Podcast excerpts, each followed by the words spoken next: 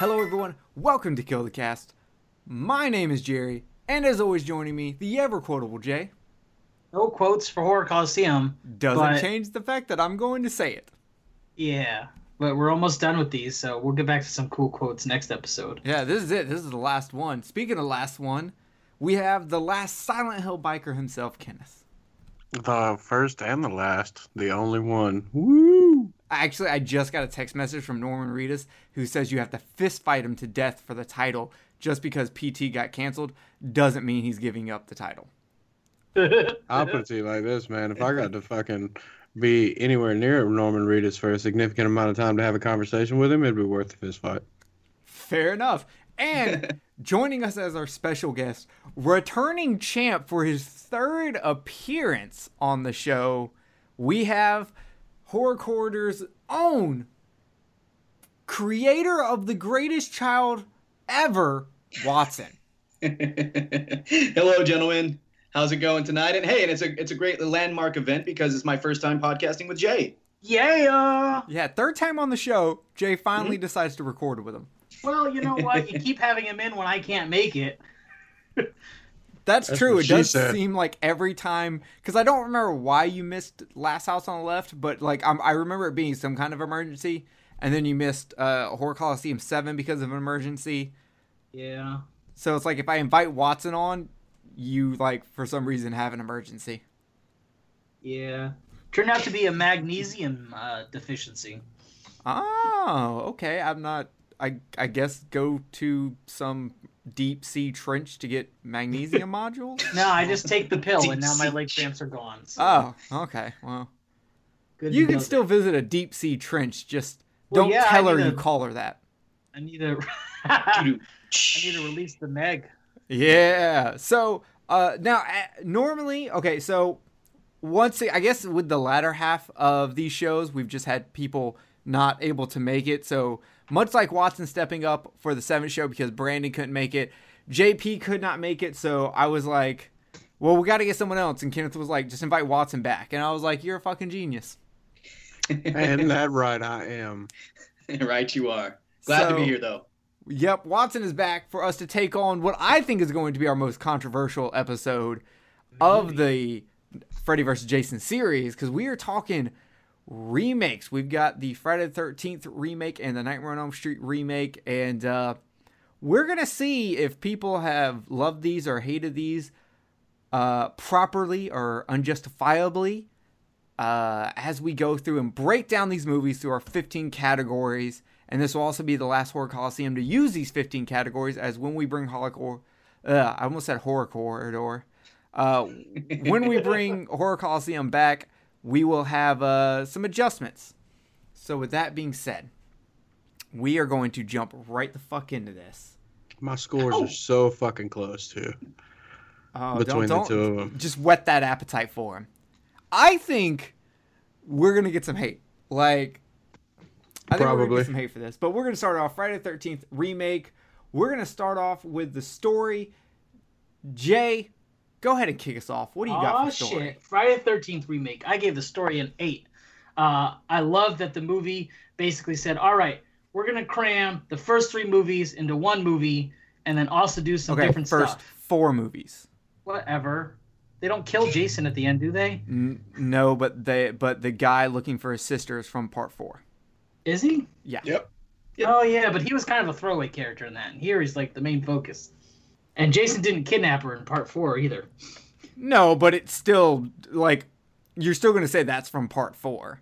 Fair enough. Okay, the first four movies. Either way, I thought it was genius. I thought it fit right in line with the rest of the movies, and there wasn't really anything for me to complain about. All right, dope. Watson, what do you got?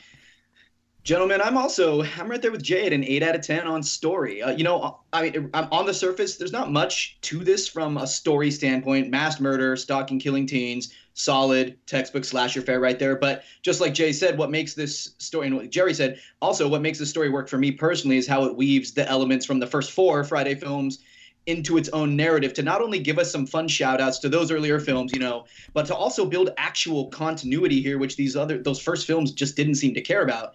Like we talked about, you got your title sequence flashback that near the events of the OG Friday. You gotta we gotta spend a little quality time with Sackhead Jason from part two and get a little bit of elements of his mommy issues here and there. We got the discovery of the hockey mask from part three, of course the brother sister angle from part four, just like uh, Jay said, though, Clay is kind of the main focus of this film rather than a side character in the other one. But it, it's all there and it works here in this as, as, a cohesive story. I do think, though, you guys, that the script has a, a little bit of some missteps in how it serves its characters, but there's a certain amount of self awareness there, too. And you guys, that baffles me because this film flat out knows that it's populated by, by and large, by, by, um, awfully written characters. And I can't decide if that self awareness makes it exempt from criticism or if it brings it on because it does nothing with that awareness of its own faults or little with that awareness of its own faults. It's like that guy we all know who like proudly says, "Hey, I'm an asshole," and then it's like, "Well, dude, I'm glad you know that about yourself, but if you're still acting that way, you're worse than the assholes who don't think they're assholes." Whatever. On, on paper, it's it's a solid lowbrow slasher script that does everything it's supposed to. Eight out of ten. Well, I would say it it you're never exempt from criticism. Like sure. Well, do you think though they might have thought? Oh, they uh, did because there's a line in there that Chief yeah. says where he literally like explains cliche. Yes, we are one big happy cliche. That right there tells you, hey, we know, we know, because I have that written down in a note under my character development, and I was gonna bring oh, it nice, up there, okay. but it fit here also. So like, it kind of goes, hey, we know we're not reinventing the wheel. We know yeah. that you're gonna get a slasher movie. So, okay, Kenneth, what do you got? I gave it an eight. Also, I mean, I thought I thought it was for the same things that uh, you know Jerry and uh, Jay and Watson said. The the the weaving of the first four was I thought it was I thought it was great. I love that they fixed the continuity. I mean, pretty much the same things. Yeah. But at the same time, I'm kind of with Watson on this, where it's just like it, it, it it's weird having that that that that dichotomy between it being meta and it not. You know what I'm saying? I mean, because it's like uh, there's part of you when you're watching the movie that wants to look at it as a standalone movie, but at the same time, there are throwbacks in there that are intentional to the original series, and then there are other ones that are trying to turn this into its own movie. So it's kind of like it's kind of like a back and forth, back and forth, back and forth. And and as I'm watching it as many times as I have, I can't decide whether I like that or I don't. You okay. know what I mean? I mean yeah. because it's like it, it, it's like the throwbacks are in there for the sake of just being. It, it's kind of hard to explain where it's like they're there, but at the same time, uh, fuck it, I can't get it out. I, I can't get get it from my brain to my mouth. it's just it's it's odd. It's an odd setup for a movie. It's not the same as some of the other ones that are throwing back to their predecessors. It's different. You so, know, because... uh, uh, you're saying like the throwbacks in here are more like winks to the fans instead of like full re- remaking scenes like we see in the Nightmare on Elm Street re- remake. These ones are more winks to the fans. Uh, they're not necessarily needed. Most of them don't play into the story. It's it's literally just fan service. Yeah, exactly. I mean that, that that that's kind of that's kind of the way I can go with it. But I mean, like I said, in in other movies that do it, it's cool, but it's it's almost like that because this is a Friday the Thirteenth movie and it's throwing those humorous winks to its predecessors. I don't know whether I like it or not because if you get if you get a movie like um, like uh, Leslie Vernon where it's it's specifically throwing to the genre of slasher and it's doing the things that it does that's awesome but at the same time when you got a movie like this that's throwing those fan service things to those previous movies and not to the genre and as a whole it almost is kind of like the humor is a little bit um, i don't know um, i don't really want to say it's almost like the humor is kind of misplaced to a degree. I'm not saying that it was a shitty movie and then it threw me out too hard, but it's it, it was just it, it it it kind of was off-putting to me in certain aspects.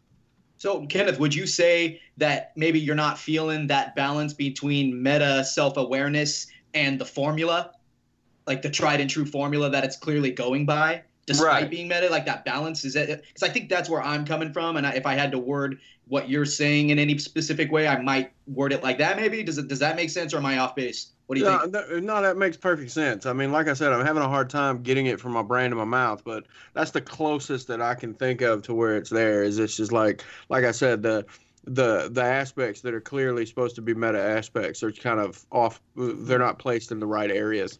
So, funny enough, what you just said is actually why I gave the story a 6.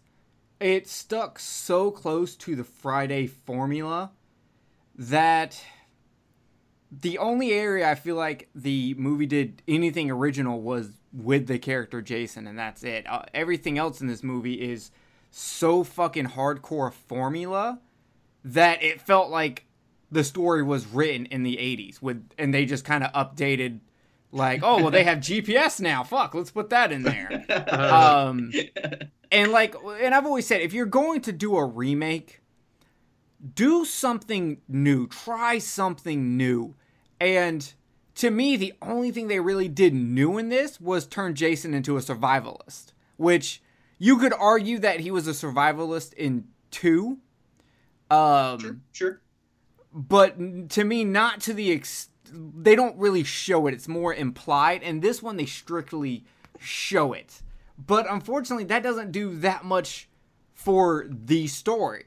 The story is still let's take parts from multiple different ones from the series and use that to bullet point our formula. And so I was a little le- why why I'm not saying the story is bad. It's still a Friday formula and it still works. And we hell, we all know going away from the Friday formula can backfire big. Looking at you goes to hell. Uh, so th- there is a chance that they just Well didn't said. want to to do that. Instead, they were like, give the fans what they want. If it's not broken, don't fix it. Here you go. But much like uh, Chu said, it- it's just a big happy cliche. And while I'm fine with that, it makes the movie uh, a fun watch. It doesn't really do anything innovative. So And see, and see, the only reason why I jacked up the score at all was because of the meshing together and the continuity parts at the beginning. That was it. You know what I'm saying? Where they where they actually put in there that you know Jason, uh, they brought it together to where all that shit happened in a very short span of time. You Yeah. know, like like J- Jason quote unquote died, and right after he died, she went on her killing spree before he got a chance to go to his mom and be like, "Hey, I'm still alive." Yeah, so funny enough, well, I don't know if I still feel like Pamela knew he was alive, but had just kind of gone insane. Well, okay. Well, either But way, either way, but I like uh, the fact that they that they clearly stated, you know, what had happened. I did read that uh, Victor Miller, the original writer for Friday the Thirteenth, got a smaller payout in this movie because, uh, in legal terms, this movie is not a remake but a sequel to the original. And he was very so, which means he had to get because if it was a remake, he would have to get paid more. But they said since they're only using the first movie for the first you know, five minutes for the opening credits. It's not a remake. And he was very confused when the movie came out and it was being marketed as a remake. But technically, if you watch the movie, you can argue this movie is not a remake, but a direct Huh. sequel to the first movie. You Yep, could it's like a- that that. like That a holiday beginning- 2000. Oh, I stirred up everybody. Uh, Jay, you go ahead. Sorry, I was gonna say it's similar to the way that the new Halloween ignored everything but the first one. You could make the argument for this, like if that's how it's advertised, you'd be like, oh, okay, I see that. Yeah, Kenneth. like that whole opening sequence is just a recap. Yeah, it's pretty much Evil Dead 2 opening. Yeah, You know? I mean, so I get it. I mean, I think it's a pretty shitty way of doing Victor Miller, but you know, because I'm not gonna, I'm not gonna lie about all this Victor Miller shit. I do think the dude got fucked.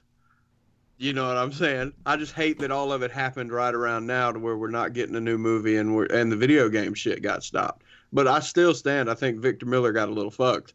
But you know, damn, I I can I can I think it's a shitty way, but at the same time, I mean, it, you can't really argue with the way the movie's cut together. Yeah. Watson, did you have a reply to what I Oh. said? No, I, I just that, that just blew me away. I never heard that fact before. That's that's some really clever. so, some, uh, that's a clever legal team right there. Wow. Yeah. So I thought that was very interesting. All right, we're going into character slash character development. Jay, take us away. Uh, I gave it an eight. Um, I felt that the character tropes that we uh, like in slashers are there. Um, I like the uh, Clay's motivation uh, is is a nice change of pace from the standard like victim. Like he's just like I need my sister.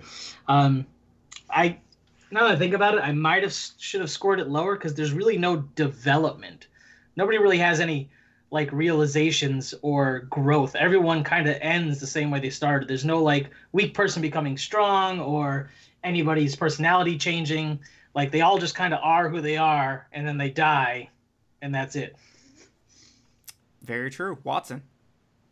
Yeah, I'm at a seven out of ten on this one, and actually, in my notes here is pretty much what Jay said at the end there. That you know these characters are what they are. There's nothing here in the story that points toward any real development, no transformations or weighty or lofty character arcs. The nice characters are nice, okay? The jerky characters are jerks, the slutty characters are slutty. Films like this are the reason that The Cabin in the Woods exists so that it can point out just how prevalent, you know, certain horror movie formulas are. I will say though, where this film shines regarding characters is how it handles the final girl situation. You know, obviously Clay played by Sam from Supernatural. He's our final dude, and right on looking for his sister Whitney. But in that first act, the film sets Whitney up as our final girl, then follows through with that in an Act Three by killing off Jenna, who seemed to be our final girl from Act Two on. I don't. I thought, I thought that was remarkably clever, and it always makes me smile to see films like this that do something a little different with the final girl trope because I'm I'm kind of over it.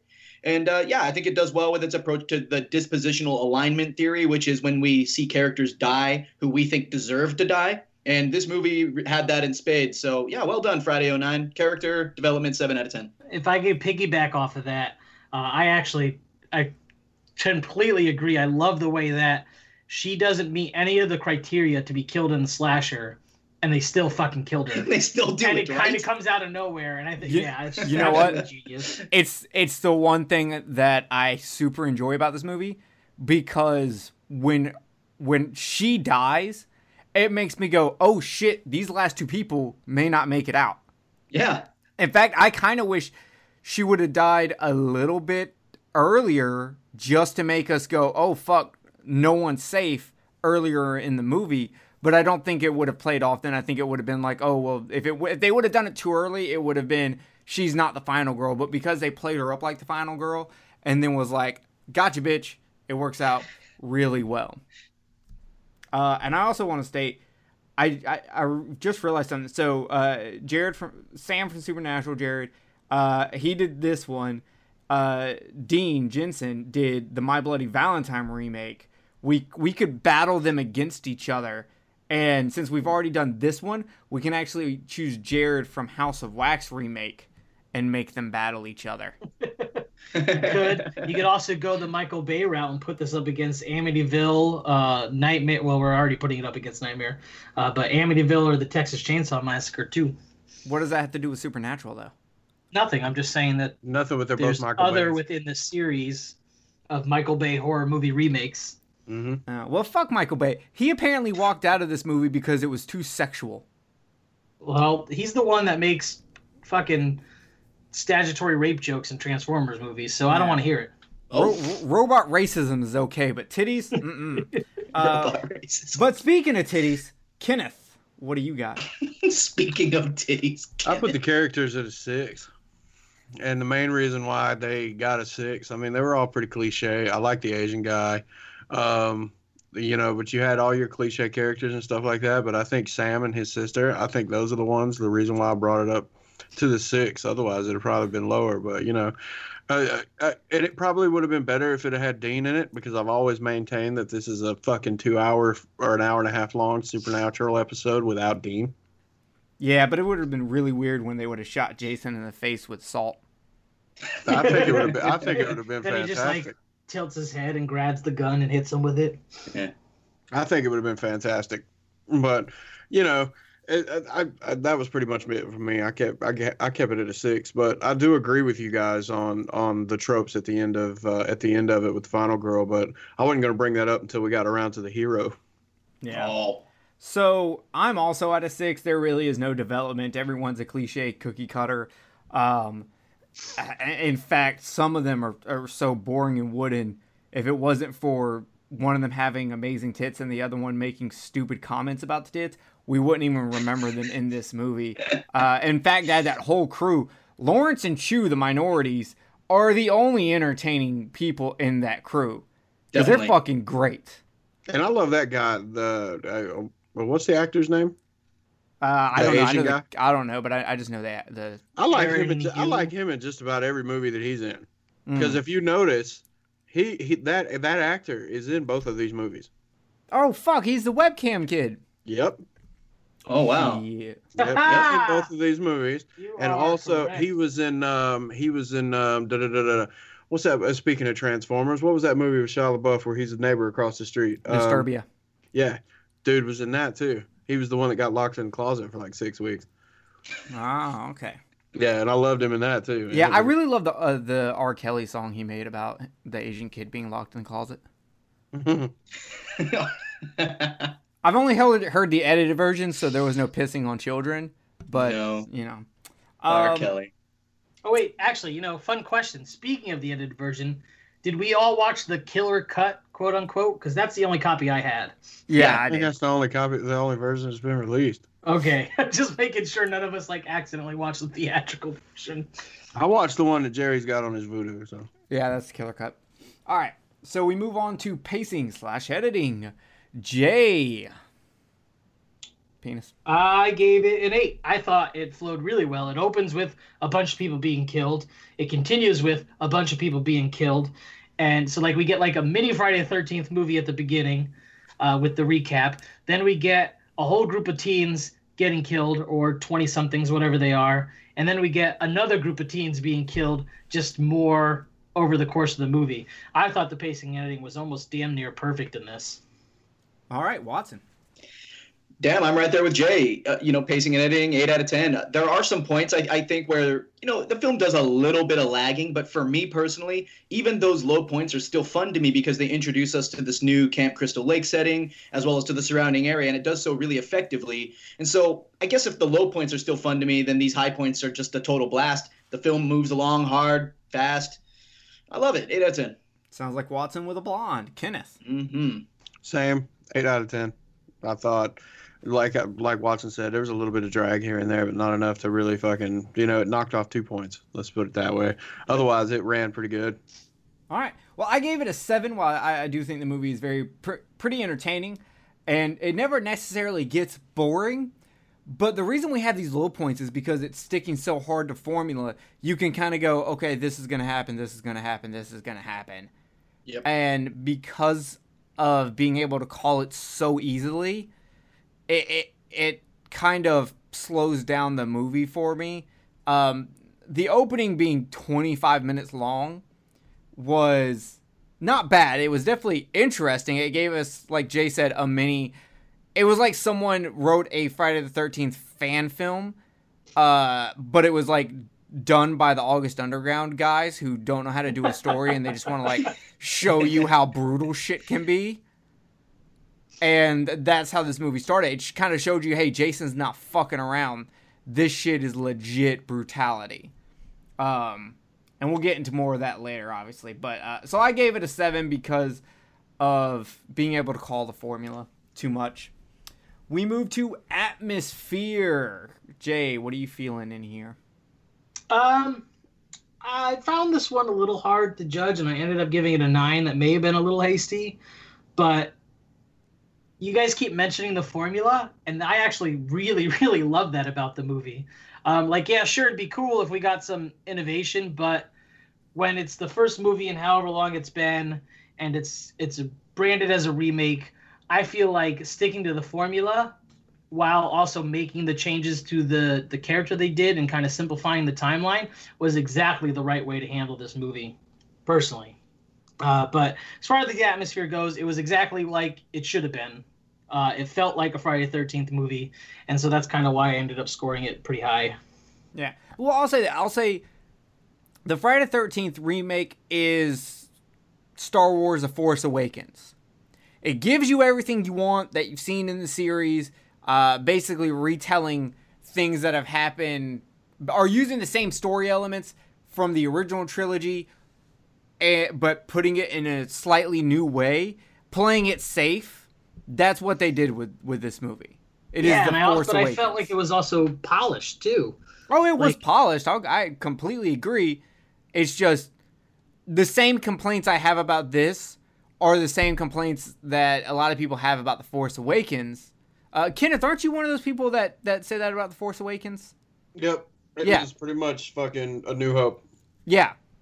I hate Um, and that that's how I feel about this. And I'm not saying it's necessarily a bad thing. Sometimes you really have to play it safe so you can get your money for the sequel. But they canceled the sequel to this fucking movie, so we never got to isn't that the the Paramount New Line bullshit that's still going on? Uh, no, no, because what's going on now was the Victor Miller lawsuit. That's right. This they they had an agreement. Everybody was making money. They've never actually said why the sequel was canceled. It was just slowly taken away, silently. Yeah, that bums me out. It's kind of faded to black. I just want more, more. Okay. Want motherfucking excess. Speaking of more in excess, uh, Watson atmosphere. you yeah, you know, uh, I'm at a seven out of ten on this gentleman. The film wants us to buy it as a slasher from the late aughts, and it succeeds wholeheartedly in that area by giving us that aesthetic. Most of the people I've seen who hate this film, just outright hate it, seemed most angry that this didn't come off like the earlier Friday films. But those films succeeded in being a product of their own time, just as this one does in its own time. So it's kind of all the same to me. Where this film drops the ball, though, regarding atmosphere, is in its emphasis on Trent's family's house as a setting.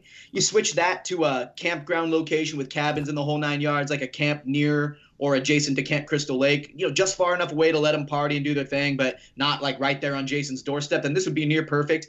As all said though, it's a happy seven out of ten. It it it's it is what it's supposed to be and, and does it. So yeah, Yeah, the classic hand job on Horror Coliseum. Yep. So, seven out of ten. Kenneth, what do you got? A classic hand job. All right. That's exactly where I'm at. And pretty much the same thing. I mean, it's like, you know, and I was going to go into this into scenery, but it has to do with the atmosphere too. The fucking the money in, i involved in, in in his parents' house, man, is it, it really fucking threw me out of it because it it, it doesn't have the same. It, it took away the creepy vibe to me. You know, Yeah, I was it, it's and the boathouse and and all the rest of that shit. It just it there was something about it that kind of pulled me out of it, and that was what pulled me out of the atmosphere. I mean, yeah, we're in woods and and and big ass lakes. You know, it's one of those fucking lakes that I would imagine seeing in like goddamn, you know, somewhere up north during the summertime around the fucking Canadian border. That's kind of what that shit looks like. Yeah, so I think the reason it bothers you, because I was thinking about this. When you think back to Friday 4, Tommy's mom had fucking money. Like, he was building, like, fucking Hollywood quality props and effects. He was literally like a fucking amateur Tom Savini and Harryhausen, and the mother was paying for that shit. But they didn't have to keep telling you that they're fucking rich. They don't mention it. Yeah, you can tell in the way they live. Trent has to constantly fucking remind you he's rich. Yeah, But I think it- that's it- part of his douchebag character. But not only just that, I mean, the difference between the Jarvis house and this house is the Jarvis house has legit rustic look to it. This looks like it, Trent's parents' house looks like paid rustic. Oh yeah, for sure. You know, there's a difference. It's just like you know, it's like Trent's parents were, ha- were just like, I want a Bass Pro Shop looking house in the woods. I think that's actually the point, though. I mean, because think about it, the time periods are way different too. No, no, so that we was the 80s. we Sorry. agree that it's the point that it plays into his character. We're talking about how it affects atmosphere, though. Yeah, I mean, I totally get it. I totally get why it was there, why it was supposed to be done. You know, it's supposed to help make Trent look like a spoiled douchebag. I get it. You know what I'm saying? I, I get the purpose for it, but it still brought me out of the atmosphere.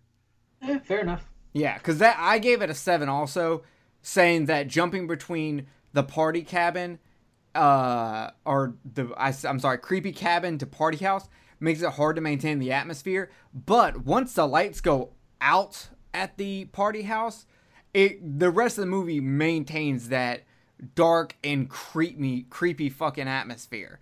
And I just Yep. kind of wish they would have had that through the whole movie. Um, cause had it the like with the opening crew all dying, it set up such a fucking dark and creepy atmosphere. And if they would have kept it like normal kids who like pulled together money to get kind of like a shitty cabin, a la Yes. like uh, Evil Dead, and kept that lo-fi creepy atmosphere, it would have been great. But the payoff is as we get to hear Rich Blonde douchebag talk about stupendous uh, nipple placements. So I think it's worth it. Obviously, I mean, I think I think that if they'd went, you know, this is going to sound t- kind of tropish, but I don't mean it for the entire time. If like when they were there during the day or something like that, like a quick thunderstorm had run through, and damn, like a tree had gotten struck by lightning, and knocked out the power, and the power had been out damn near the whole time throughout the night, it may have changed it for me just a little bit. Huh.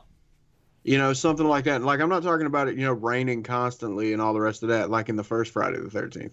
But if it had been one of those things where it knocked out the power or something, then the the the creepiness of it probably would have changed for me a little bit. yeah.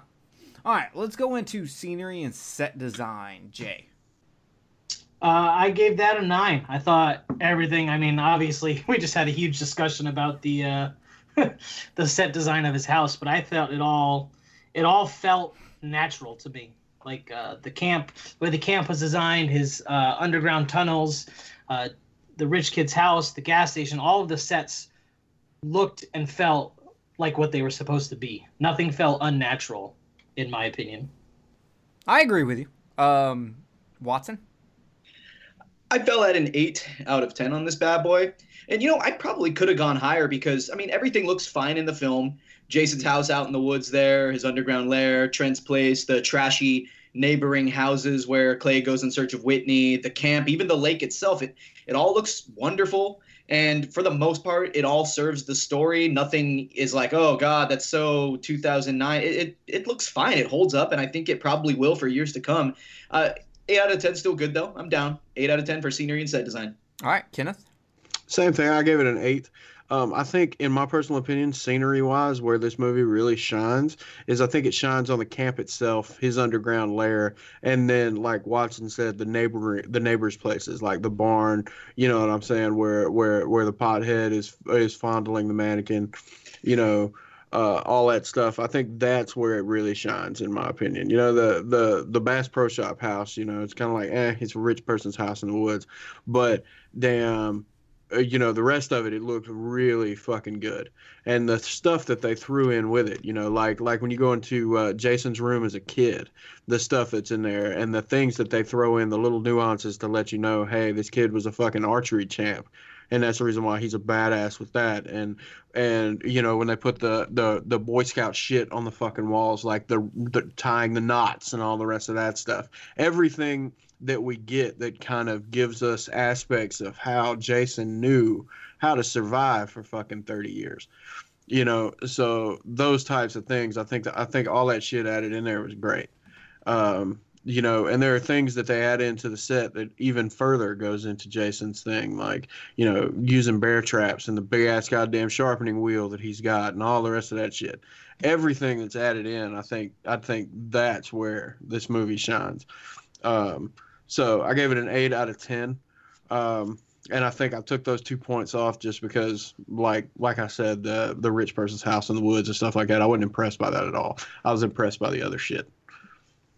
So I had to struggle with this one because I, I almost gave it a perfect 10 because I can't really find any actual flaws in the set scenery design.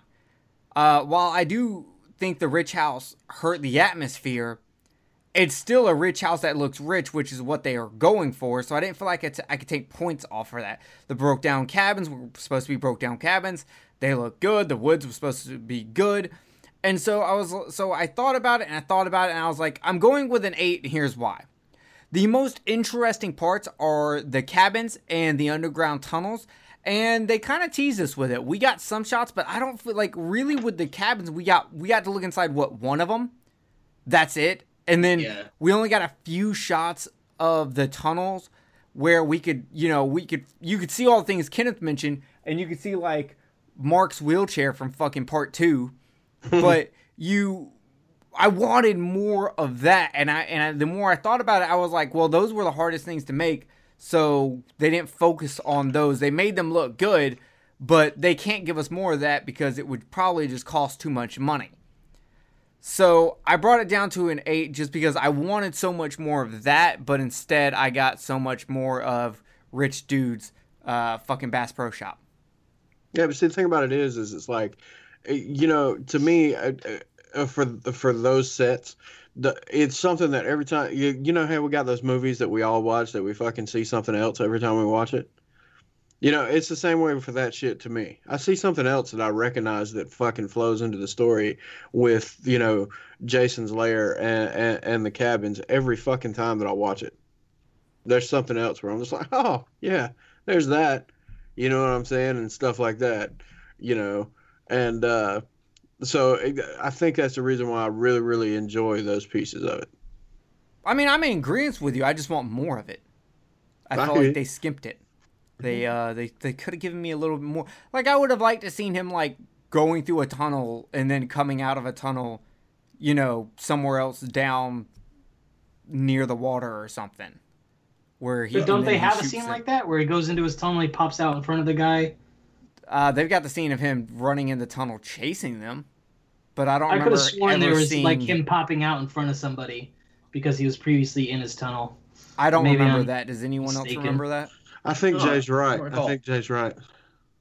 I I I don't remember that at all. Like it may not be showing him going into it, but he I could swear there's definitely a scene where he pops out of somewhere and it's linked to his tunnel and he's like, "Ah, I'm Jason." He doesn't say that, but you know. Yeah, I, I don't remember that at all. And I, I've got it. I've got it going on the TV. I'll probably all right, see if you it before spot we're it, done. let us know. Yeah. Yeah. Um, we are going to move on to acting. Jay, take us away. Uh, I gave it an eight. Uh, everybody played their tropes well. Uh, the the Asian dude was absolutely hilarious.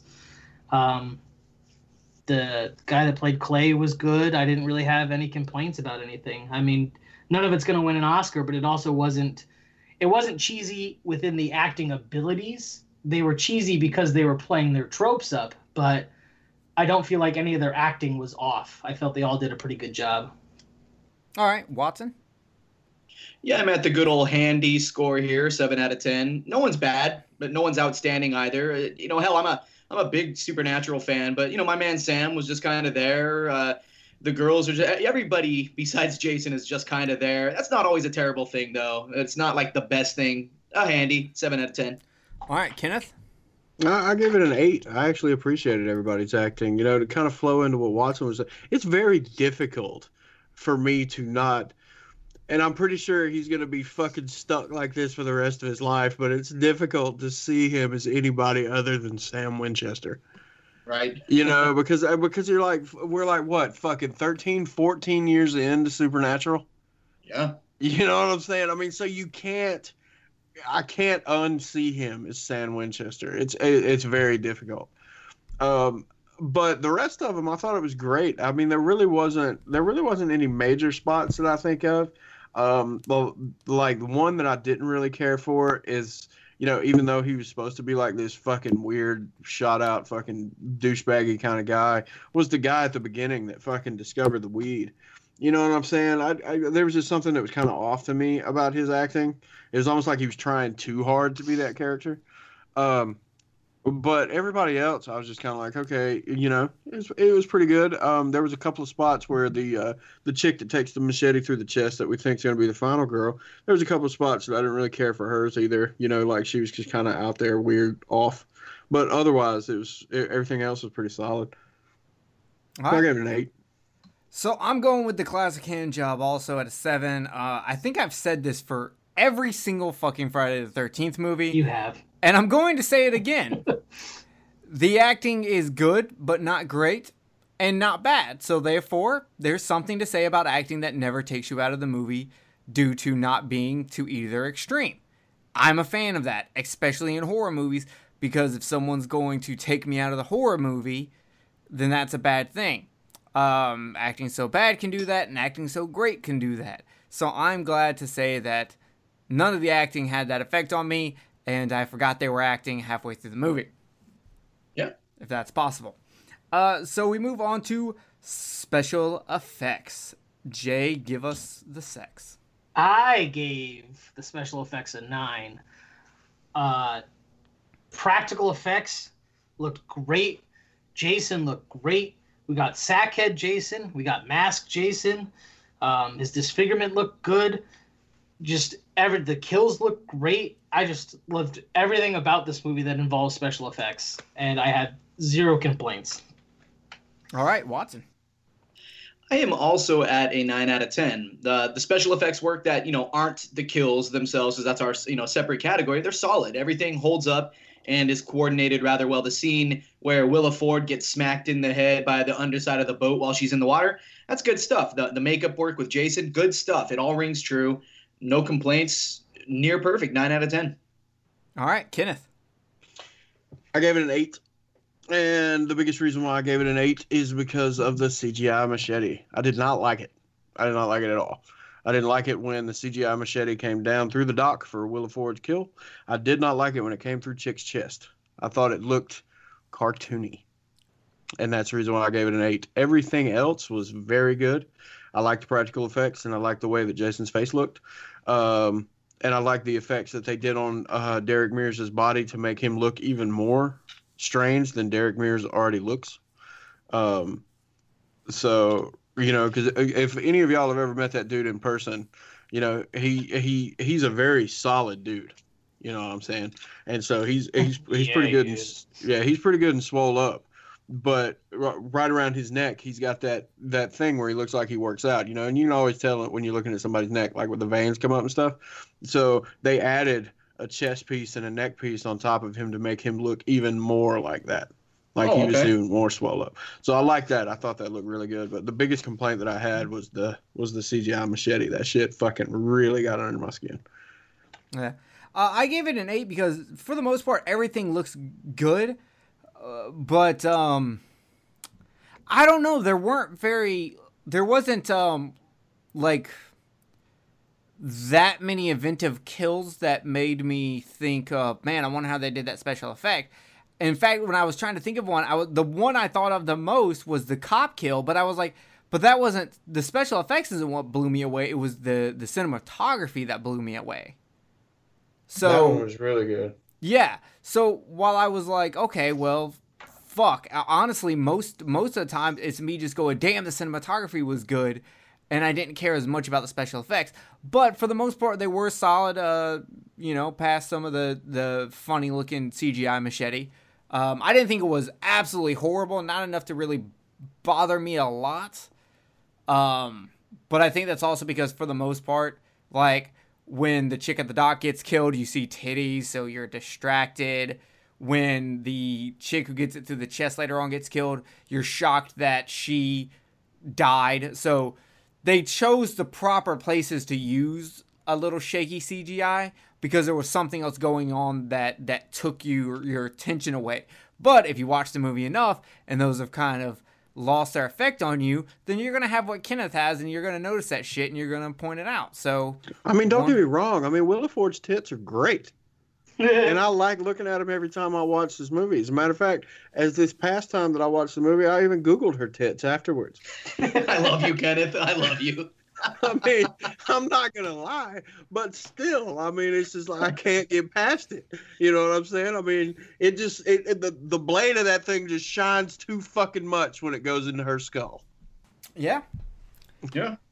All right, we move on to kills slash gore. Jay, give us the business. So I gave this a nine. Um, I gave it a nine because the kills were varied enough that it wasn't boring. Um, we get a bow and arrow, we get a machete.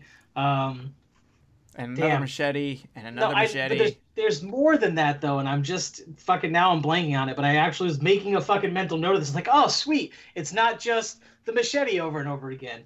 Um, and maybe it's just because I just finished uh, the Nightmare remake where it's literally all glove kills. But I was just like, thank God it's not just the machete. And I made a mental note of all the different kills. Uh, well, that's okay. but- You can save some for us to talk about. Yeah, but either way, that's why I scored it so high. I remember saying, "All right, cool. It's not all just the same. It's a nice variety of the way Jason likes to kill people. Um, nothing is like truly innovative, kind of like you know, like how in like Freddy versus Jason, we get the the bed squishing where he pushes the guy in half or the girl in half. So nothing like crazy innovative like that. It's all you know standard stuff, but it was done really well, and there was enough variation to keep me entertained and happy throughout. Yep. All right, Watson. Well, I got to piggyback there off Jay's nine with my own nine. Now, CGI machete aside, I'm gonna have to, you know, I feel comfortable with the nine, and it's not because as much because of what happens with these kills, but how. You know, these are some of the most brutal kills in the franchise in that they're done in a way that we're not used to from Jason. Like when he kills Lawrence and oh, right before he kills Lawrence actually and leaves him out there as bait. We've never seen a version of Jason strategize like that before. When he stabs the screwdriver through Chewie's neck, it's vicious, but it's slow. You know, that first act when he uses his woodsman like training to just murk everybody. You, you gotta love that updated sleeping bag kill and the use of the bear trap and the machete to the head. You know, and listen, I, I wouldn't say these are the most fun or creative kills we get, but they're done with a new kind of brutality than we're used to from Jason and his quick and painless approach. So that was kind of what it was more of the how he's doing it or why J- that that Jason is doing these kills rather than just what the kills are themselves. I agree. I, I have to chime in really quick because what you said just reminded me. In the beginning, when he fucking iron bulls that chick with the sleeping bag, that we hadn't seen at all before. That was fucking great. Yep. All right, Kenneth. I gave it a seven. I thought some of the kills were absolutely fucking magnificent. And then I thought some of the other ones were just kind of weak. I mean, I went back and forth between the two. Now, going to the sleeping bag thing, that one was pretty fucking, that was insane. Because I got to thinking about that the other day when I was riding down the road. And, and, the sleeping bag thing, I was just like, at first, I was like, man, that that shit wouldn't fucking happen that way. That sleeping bag would go up quick and then I got to thinking about it longer and I was like, no, sleeping bags are flame retardant. So that bitch would actually cook inside that sleeping bag before she died. Yeah, I, in 2019, I don't think you can say retardant anymore. Oh, sorry. My bad. But all right, but and then Flame just, resistance, sir. Jeez. And then all right, I was just watching the scene and it's something that I never noticed before. When she hits the ground and it shows that close up of her, there's smoke coming out of her nose and her mouth. Yep, I've got that listed. Nice. And I was like, okay, that that was pretty fucking good. That one was really good. That was probably that and the slow screwdriver to the throat were probably the two that really resonated with me in the entire movie. Those two were fucking brutal. Yeah. And you know, so it's like I gave credit to, where credit's due to some of to some of the kills that were in it. Some of the other ones I was just like, eh, you know, I wish I wish the chick with the great tits would have went through a little more. I mean, don't get me wrong that that that kill right there was definitely definitely terrifying. You know, because he you know, he's just holding her there for a few minutes before he kills her. But after that, you know, he just kind of slabs her on the deer antlers or something like that. I wish he would have like, you know, grabbed her up underneath the chin or something and pulled her head off or some shit like that. But uh you know, so I, I kind of went back and forth. So I gave it a seven, and I'm, uh, you know, I stand, I, I hold firm on my seven. All right. Well, I gave it an eight because I pretty much love every kill in this flick, and it's mostly because they do not come off as supernatural. They all come off like this is a wildlife living off the land hunter, and he's using skills that he's learned through his life living off the land as a survivalist, whether it's a bow and arrow, whether it's a blitz attack, whether it's throwing a fucking axe, um, you know, stabbing upwards through fucking the floor to corner and move a person into a certain position. Like everything he does in this movie is calculated and brutal Yes.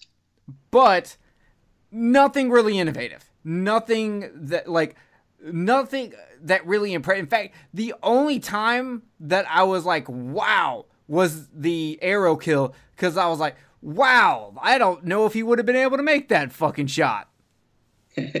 That's a moving fucking boat, and he's a decent ways off from the coast.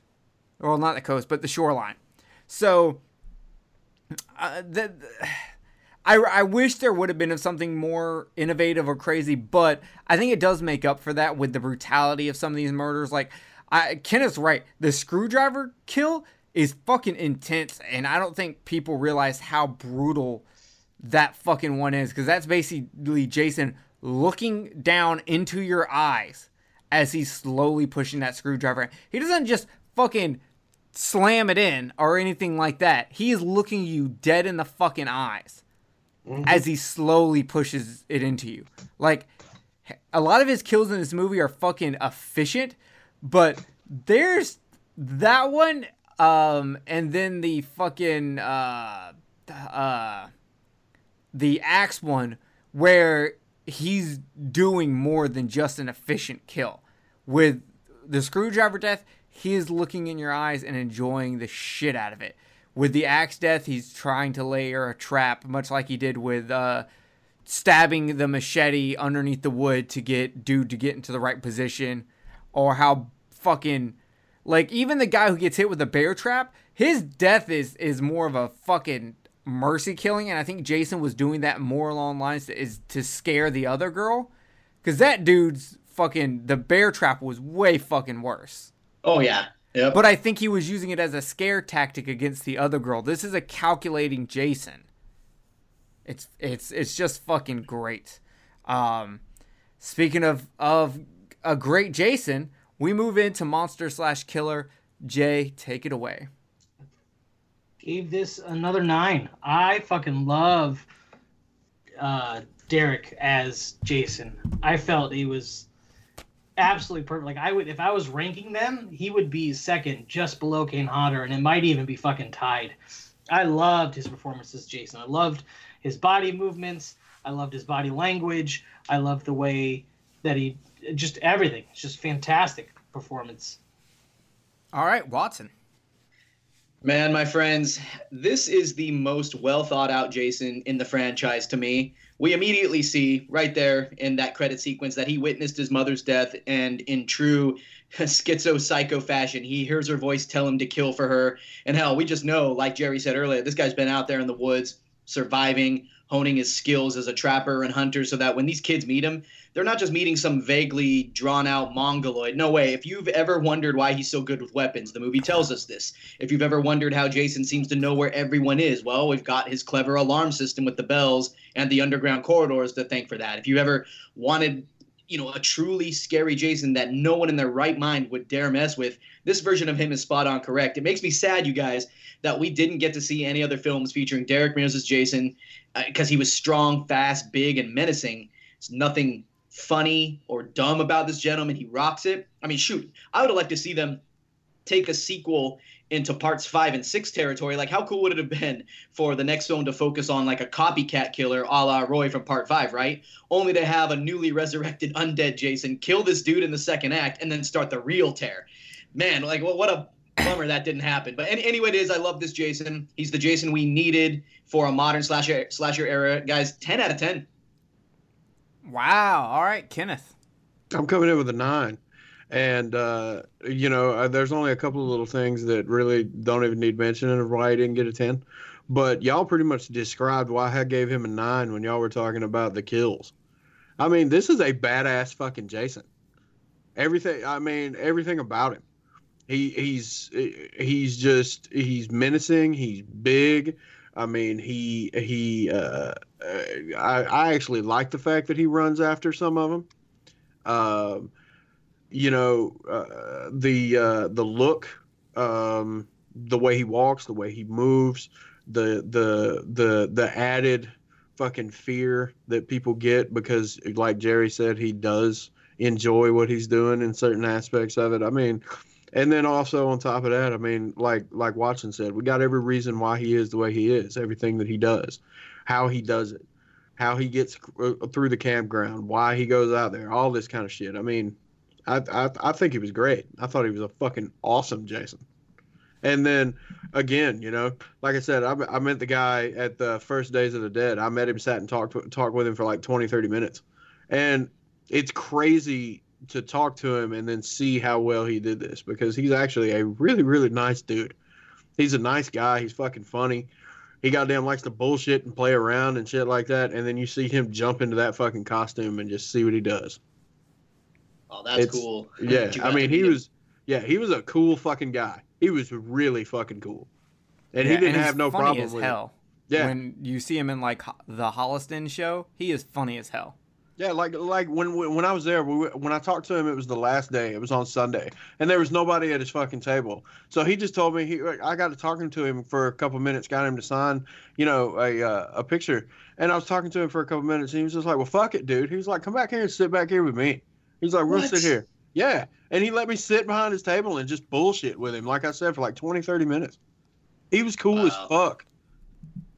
Nice.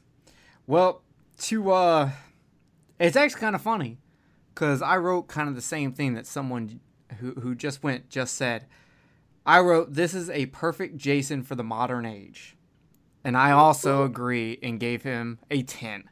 Yeah. Uh, I have absolutely zero complaints about this Jason, and I 100% think if you're going to bring Jason into the updated age of this world, this is how you do it. You make it realistic. You make him make him basically a fucking doomsday prepper kind of dude, uh, except with less paranoia, and you make everywhere around there know who he is. It's like uh, the old lady who tells him, uh, tells Sam to, hey, don't fucking fuck with him. He don't like to be messed with.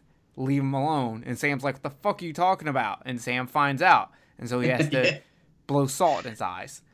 Uh, but I really, I, I just don't have any. I have zero complaints about this fucking Jason. I can't think of a single fucking one. Jerry, that makes me happy to hear, man. Yeah, so I I had to give it a ten. Um, I just I didn't have an, any other way to go for it. So, all right, we step into the hero category. Jay, light us up. Uh, I gave it an eight. There was nothing. Uh, I don't know. Why did I give it an eight? I gave it an eight because of reasons. Okay, Um, cool. I like it. I like his motivation. I like. Uh, I consider Clay the hero for this for this category. I liked his motivation. I like that he wouldn't give up. I like that he was. Uh, you know, there wasn't anything really spectacular about him. He's just like, I want to find my sister, and he does. It just so happens that he has to fight Jason while he's doing it. Yeah, that's very true, Watson. I give this uh, category hero a six out of ten. You know, like I said about the characters earlier, they're all pretty wooden and unremarkable. Uh, most of them are anyway. And this includes our main heroes. I will reiterate though that it was a good move on the part of the writers to trick us with who the final girl was and who it wasn't, and that gets the. That's why I'm giving it the six out of ten. All right, Kenneth. Um, I gave the hero a seven. I mean, you know, uh, I mean, it, I agree. It was pretty. It was pretty straightforward. You know what I'm saying? Um, you know, I like that they. I agree that I like that they threw us off with the final girl. But overall, I mean, you know, you got uh, you got the final bout. You know what I'm saying? Where it's Moose against Jason. You know what I'm saying? So. It, I mean, it was cool and stuff like that, and I think you know the reason why Jason didn't get didn't get a full 10 is because of that. When they were up on the bus and you know he's slamming damn uh he's slamming sam around you know that scene right there kind of threw me off because he didn't kill him. So uh, that that was part of the reason that uh jason didn't get a uh, didn't get a 10 and then so and then sam's uh, his part of it you know what I'm saying? I mean, it was pretty cookie cutter. I mean, he's a dude. He's looking for his sister. He's fucking fighting, trying to save his sister, and that was pretty much it you know So- and then the sister and then the sister she was pretty good she came out to be a pretty cool final girl i like the fact that you know she she did what she had to do to kind of uh, to kind of survive you know what i mean and, and and learned what to do not to piss jason off and so on and and so i like that aspect of it too but there was nothing that really blew me away about So- either one I want to say something about the uh, the top of the bus fight scene.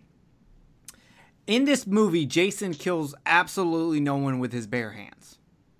He does not do it whatsoever. During that fight scene, he did not have a weapon, or at least not one that he could get to right away. And his more concern was not with him, but with getting the girl back who looks like his mom. So I think survivalist Jason was I just need to knock this dude out so I can go back and get her. Yeah, but brutalist Jason, that just doesn't seem. But he doesn't kill anyone with his bare hands. Yeah, yeah, but still, I mean, I And- think it's just because in the rest of the movie we wasn't given an opportunity for him to do that. But he also doesn't have the time. Most of the other kills in this movie, he has enough time to kill in the way he's not on a, a like he's not on a timer. He's on a timer with this one because he has to get that girl back. I guess. So I don't I don't I, I I'm not saying that you're wrong, but I do think there is an explanation for it. Whether it fits with your idea of this Jason or not is up to you. I mean, I, I- I get where you're coming from, and I understand, you know, the per- perspective of it, and I see it that, and I can see where you get that way. But at the same time, I don't know. It just kind of, it kind of puts that, it, it kind of puts it in a different spot for me, because I just don't feel like that. Even though every at, at every other kill there's some form of weapon, I still don't feel like that. You know, especially when Jason gets the upper hand, you know, because you see Moose's face go through those windows. I just don't.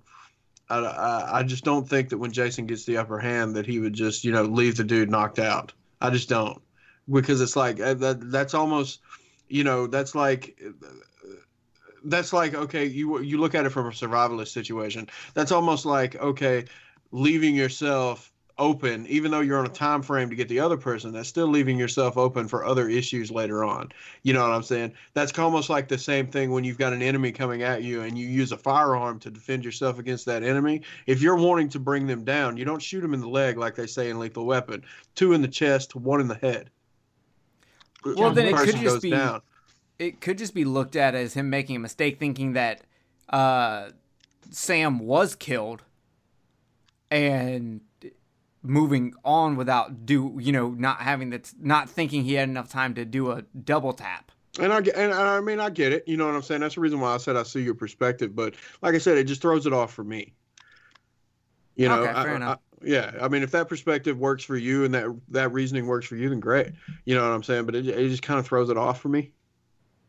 Yeah, the reason it, it doesn't for me is because I don't look at Jason in this movie as a you know unstoppable killing machine. I look at him as more human. I don't think this Jason can kill someone with his bare like I don't think this Jason can crush someone's skull.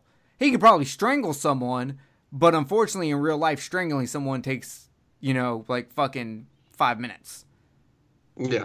So he ain't got time for that. And I don't see him crushing someone's skull. I see him as he's in this particular moment, he's lost his prized possession and he's going and he's trying to get after it and it's not that making him a little bit think of moment clearly. of, vulner, of more vulnerability. Yeah, he's losing a little bit of his his normal survivalist thinking because he's he's rushing to get his prized possession back. I get it. Like I said, I get it. All right, so I gave the hero the hand job. I gave it a seven. Um, and it's not because and mostly I don't really care for uh fucking Sam and his sister, but I really like the way they play them in the final situation. Um, because eh, they all come off as a bit generic, but the late character death, uh, setting up who the actual final girl is, makes it makes the heroes feel like they're in more danger. It's it's the Game of Thrones approach, and I fucking I really dig that. So, but the more I thought about it, because I originally had this at a nine, and the more I thought about it, I was like, well, no, that's a situation making them seem like they're more danger than they are, but it's not them doing anything themselves. So I, I lowered it down to a seven because it was situational and not from the actual characters. Yeah, that's why I scored what I did because I had the same thought process. It was a lot higher, and then I was like, no, it, it's because of the story being strong there more than the characters. And to to piggyback off your point, Jerry, where you said, you know, in that final act, you really do feel like your main these main characters are in danger. I mean, let's look at um, uh, the Nightmare 2010. Was there at any point were you ever thinking at any point that Rooney Mara was gonna die? No, you know she's the established final girl and she's gonna make it to the end. You know it. Uh, in that third act, you, you kind of you really don't know what's gonna happen here in Friday 09, and that's that's pretty unique. Yeah, I remember when I first watched the movie, I legit was like, I don't know if the sister's gonna die or Sam's gonna die. I don't know. Like, I legit wasn't sure if they were both gonna survive, if one of them's gonna survive, because like in a lot of the Friday the Thirteenth movies, like only like the chick survives, and then we think the guy survives, but then they don't really mention like in part Right, two. part two. Yep. Yeah, and so it was kind of like I, I just don't, I don't know, or like in part three where, you know, the guy gets his head crushed, but it was he was the one that stuck by the final girl the whole time. So I just really didn't know. So it was more better writing for that ending, um, which they then kind of fucked up by having the whole Jason jumping back out of the water thing. They should have never have had that. It should have ended with Jason with it fading to black on Jason's mask getting eaten up. Movie should have just fucking cut right there. So okay, I just had this weird kind of thing coming to my head with this. You know, we're talking about survivalists and stuff like that, and I'm like, this movie's like fucking goddamn Rambo with a hockey mask. you know I, I I was gonna bring this up and I haven't yet. Derek Mears is quoted as to say he played his Jason as if he was Rambo. Yeah, man. I mean, the more that I'm thinking about it, the more we're talking about it. It reminds me of the first Rambo movie. That is funny. Okay. Wow. Cool. Yeah. 'Cause And if so you think- bring that up if- and yeah, bam, think Derek Mears about it, agrees. Yeah, if you think about it, I mean, think about some of those scenes in the first Rambo movie. You know, when the fucking lightning is flashing and shit. You know what I'm saying? And those cops are searching after him, and he just comes out of nowhere and puts a knife to their throat and stuff like that. That's pretty fucking creepy. Yeah, I'm So- trying to find the quote that Derek Mears uh, said. Fucking, where's the Rambo thing? No, it's. in- uh, God damn it! Come on, you motherfuckers! Rambo was a slasher. I mean, it really is. Like he, like he legit said. That's good shit. I like that. I'm gonna find this. Why does this now have too much fucking information? and he uses a bow. If we'd have just seen him use the bow a little bit more, Yeah. One more kill. Yep. yeah, that would have been good. Well, I can't fucking find it, so fuck it. We're moving on. All right, score slash soundtrack. Jay, tell us, tell us that knowledge. Uh, seven. I, you guys know I have such a hard time judging these things. Music was fine. The orchestral stuff was good for the scenes it was in. Nothing stands out. Nothing was bad. I hate this category. I'm terrible at it. All right, um, Watson. I give it a six out of ten, kind of for the the same reasons. And as a musician, I do hone in when the music is stellar. You know, the soundtrack for The Witch or like Hereditary. Th- those those soundtracks just set it off, and they're they're unique and strange. Just like Jay said, you know, the orchestral pieces here are fine. They they work to build the suspense. But I've seen this film a ton of damn times, you guys, and I never really honed in on it like I would if it were you know some true you know uh, Manfredini business. So I don't know. It's it's average. It's fine. Six out of ten. No hate. All right, Kenneth. Same thing. Uh, I gave it a I gave it a classic hand job though. I gave it one more point, but I feel the same way. I mean, it was, there wasn't nothing, and you know, I always go deep into this one, but there there wasn't really anything that was impressive to me. I mean, it was just you know music thrown in there to fucking fuel the movie. That was it.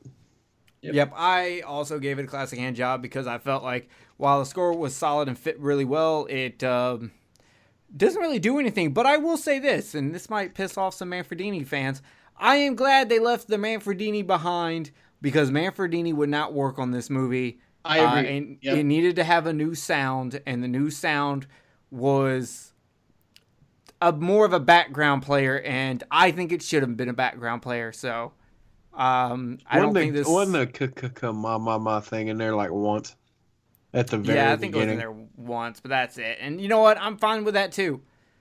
I I mean, I mean, Yeah, because sometimes, man, even though it's really, really like like how it's put together from a musical standpoint is really good. Sometimes it's just it's way overpowering in some of these movies. yeah, Oh, yeah. exactly. It's good, So- but yeah, overpowering. I agree. We move on to Jay's favorite category, scare factor. Go ahead, Jay. Uh, I gave it a three. You're not Jay. I gave was speaking for eight. you, sir. Uh, uh, Jason is creepy. Jason is really creepy. He's uh, more feasible. I think they did a better job of explaining how he would be. So to me, that kind of ups the the the scare factor. Um, but again, this is another category that I have such a hard time with because I'm just delighted when a mass killer is murdering people in the woods. There's nothing scary about that to me. Uh, but I felt that the way they built up Jason um, was pretty was pretty key, creepy. Okay, Watson. My friends, I gave this an 8 out of 10. This is the only one in the franchise that I find legitimately scary. Part 2 is my favorite, but it's, you know, pure fun for me. This one on the other hand, you guys, it has a mean streak to it that just works for me on all levels. This Jason, like we talked about earlier, huge, he's smart, he's out for blood. And I think the filmmakers did well in demonstrating this without getting silly. 8 out of 10. All right, Kenneth. I gave it a seven. It had moments where it was scary. Okay, well, uh, I gave it an eight because I, I took myself back to 2009. I'm walking in the woods. I'm listening to Right There by Chingy. And out of nowhere, a, a crazy wood hermit guy comes out there and kills me because I was hunting for some weed. Um, and this is this is what makes fucking people who live out in the woods scary to me. Is this right here because it was all realistic uh, for the most part. And I don't want to be fucking getting a machete to my head, and the last thing I'm hearing is, "I like what you're doing right there." Um, Right there. right Yeah. there. You got Uh, a pretty mouth. right there. I like how that machete goes right there. Um, so I gave it an A because you know what? I'm I'm actually really scared of this Jason. Um, so yeah, there we go. And I want it to be said, the reason I'm listening to the Chingy song is because Kenneth used to play that song a lot, just so all of you know. Right there. I don't know why. He he was obsessed with he didn't really play that many other Chingy songs. Uh, but for Is some there reason, any other ones? Yes, there is. There's multiple other ones. But for some reason, he was obsessed with just how Chingy pronounced it right there. He thought it was the funniest thing ever, and he I would did. say it fucking constantly. Yeah. That's okay. awesome. That's what drugs do to you, there, children. That, that's true right there. Um, all right, we move on to entertainment. Jay, Nine. entertain me. Nine. It's endlessly entertaining. It's just for all the reasons that I gave for everything else earlier the kills, the pacing, uh, the way Jason was portrayed. All of it is super entertaining. I fucking love this movie. All right, Watson. I'm at a nine as well.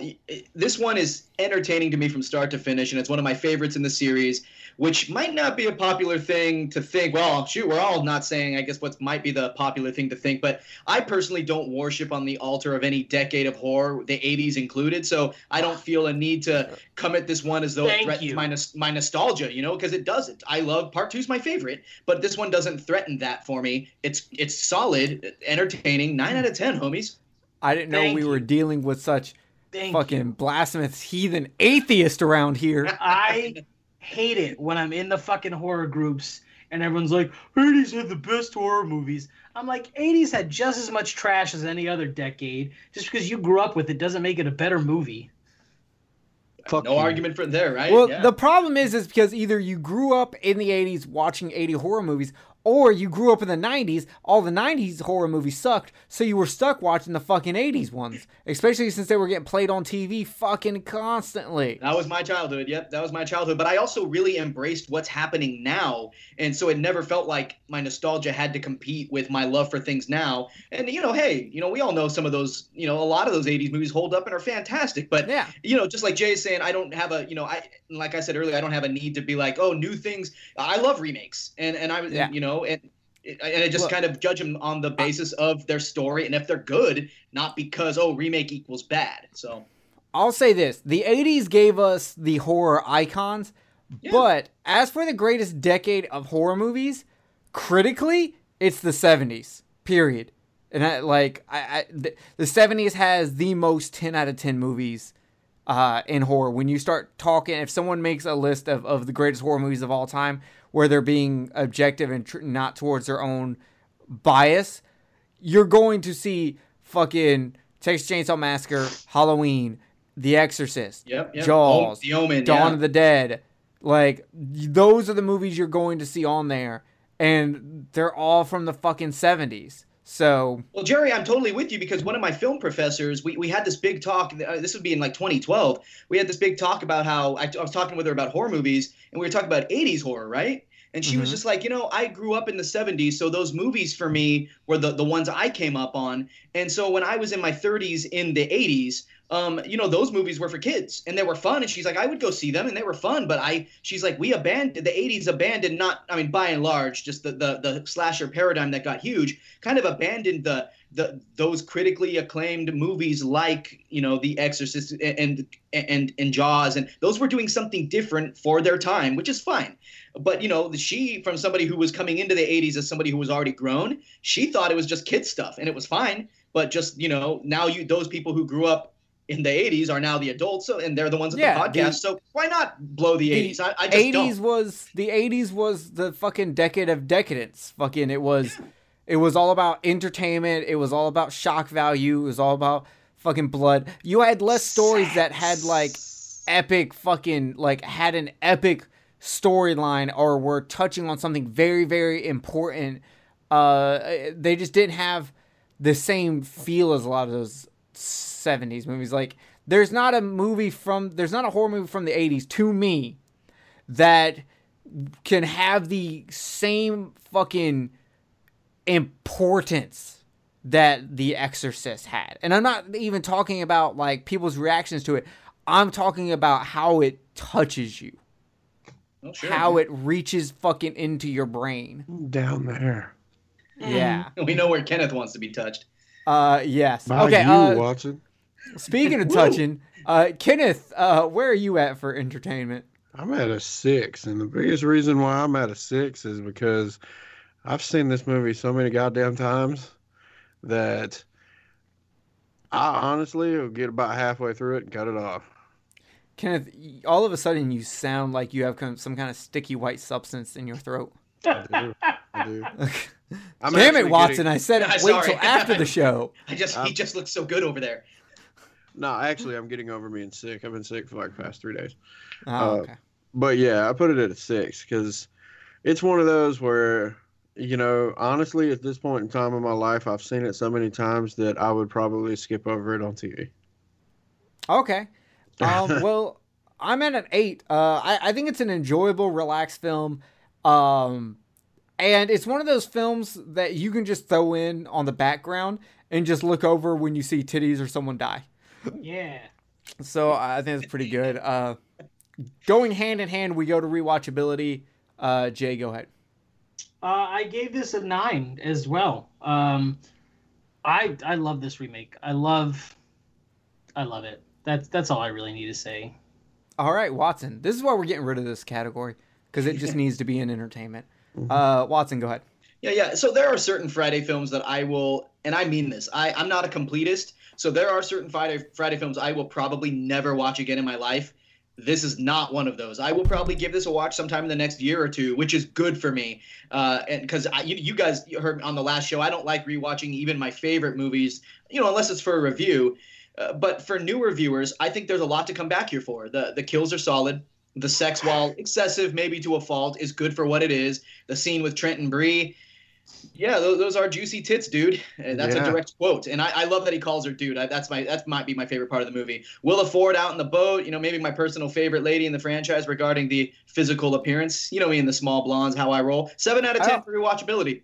I also want to say the chick in the sleeping bag who dies, worst tits of the franchise. That Just was saying. weird. Totally fake. Yeah. Real bad fake. Uh, Kenneth, rewatchability. Seven. Yeah, you kind of already answered that one, so I expected Yeah. that. um, I gave it an eight uh, because it does have super. Like I said, just throw it on in the background as background noise while you pin your chingy love letter. Um, right there. um, all right, we move on to our last category of pop culture. Jay. Uh, I gave it a nine. I think I had reasons for that when I wrote down that score. but Wait, you wrote mean- down that, but you didn't write down your reasons. listen, you know me and note taking. Um, I just feel like, at least in the horror community, people know people know it. People tend to enjoy it, and usually, if you're looking at like lists of best remakes, it's usually on there. Um, people really enjoy it, so yeah. All right, Watson. So, okay, much like with Elm Street 2010, we find ourselves in this situation where this film failed to successfully launch the franchise, its you know its its respective franchise out to new audiences. The difference, though, between this one and I guess my thoughts on the same thing, which you know we'll talk about later when we get to the end of Elm Street, uh, is that Elm Street shot itself in the foot for various reasons that I'll get at uh, when we get to that category. But with this here, it's more of that good old same old same old, and that's as much as you can hope for with films like these. All, you know, all that said, it seems like the horror community was stoked for it, and it's got its defenders to this day. I don't know if I would say this film was widely acknowledged by non-horror fans, though, if we're trying to get into wider pop culture. But I do recall it being a good date night movie that younger fringe horror audiences did go pay to see. Yet I'm just not sure that its staying power was big in the culture at large. Uh, so I, I kind of just went in the middle with it. I got confused, guys, and so I, I can't wait to hear what everybody else thinks. I give it a five out of ten. All right, Kenneth. I gave it a six, and the reason why I gave it a six is because when the movie came out, you know, it for horror fans it was great because we realized that the impact that this movie was having because it was a quote unquote remake, and so when it came out, we were stoked for it. We wanted to see what was going to happen. You know what I'm saying? Even though you had so many different people that were on the fence about remakes and that whole big, big, you know, conversation about whether remakes suck and yada yada yada. So, you know, but at the same time, as for generality, it didn't perform like other movies do because I don't think outside of the horror community the general audience realized the impact that it was. It was just another Jason movie to them. They didn't see it as a remake of, you know, uh, or, or, or a reboot of the franchise to see where it was going and things like that. They didn't get it. We did because you know uh, you know we all got hard-ons for horror movies anyway and we all know about this uh, uh, about the whole story of Jason and how it's had its incarnations toward the end and blah blah blah but we didn't everybody else didn't get that. And i think that's the reason why it didn't have such a huge pop culture status as other movies in the in the franchise. All right. Um so i gave it a seven. It kind due to time it kind of lost against halloween and nightmare during the remake wars uh, with more people talking about those more than any of the other remakes. Um and I think it's because this Friday the 13th stuck to formula and the people enjoyed it. It was a big thing when it came out because it came out on a Friday the 13th. It was it had a it came out uh, on a holiday, so it got a four day weekend, uh, and it did 43 million on that first weekend. The problem is, is it had an 80% fallout for its second week, which wow. is a fucking lot. Um, people liked liked it on its opening weekend because it was Friday the 13th. It was a great date thing. But after that, it just kind of fucking dropped, and people didn't care. But nowadays, it's it's looked at very fondly, and uh, I know earlier um, in 2000, and, well, actually late in 2018, uh, NECA, I think it was NECA, NECA announced a Friday the 13th uh, remake toys coming. Uh, they announced that along with a Roy toy from Part 5.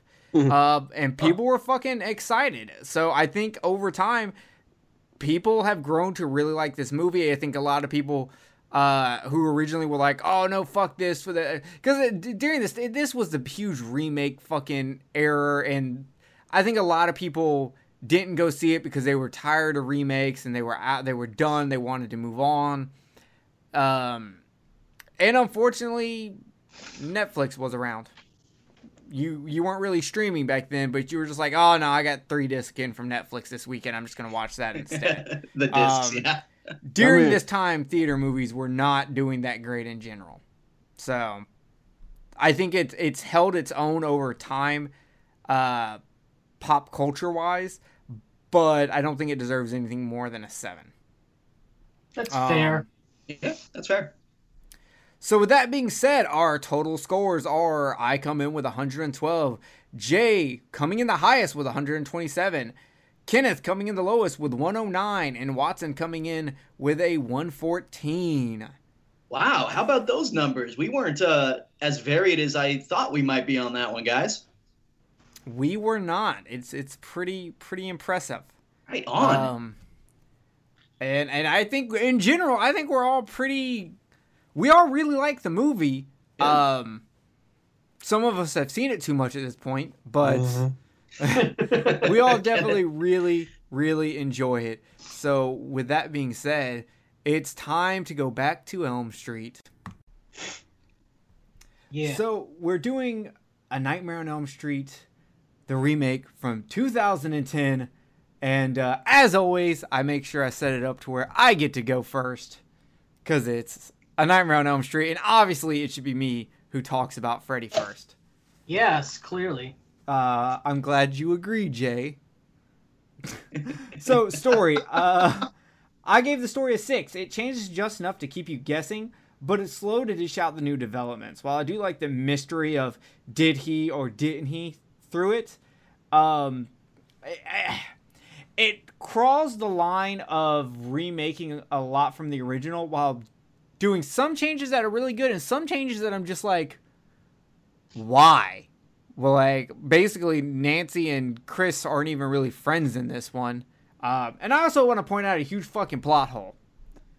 How the fuck did none of these kids know each other between kindergarten and eighth grade? They knew each other for preschool, and they're like, oh, then we didn't meet till high school. Did they all like move away for years or something? Or did they make sure, did they send them to different elementary schools? And if they send them to different elementary schools, how many fucking elementary schools is in this fucking town? Oh, three actually. Uh, it's very well known that Springwood has three distinct elementary schools. Oh, Okay, that's still not enough elementary schools to cover all these fucking people. But yeah, nonetheless, um, Dude, think about how many elementary schools are in Noonan.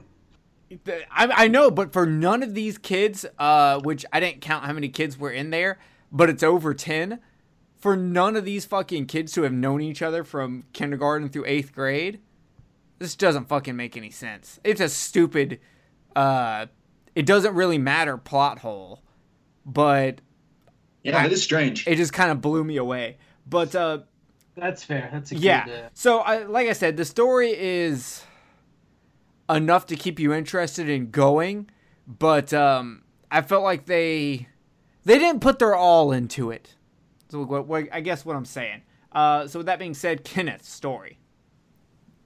I give it a nine. I actually really like the story of this. I like where they went through it. I like the fact that they took the story and they made it for a little bit. They made it seem like that they were going to do that they were going to change. The reason why his vengeance was there to where like he was innocent and they and they they you know burned him alive for something that he didn't do and then fucking whip that shit back around on you. And was like oh no.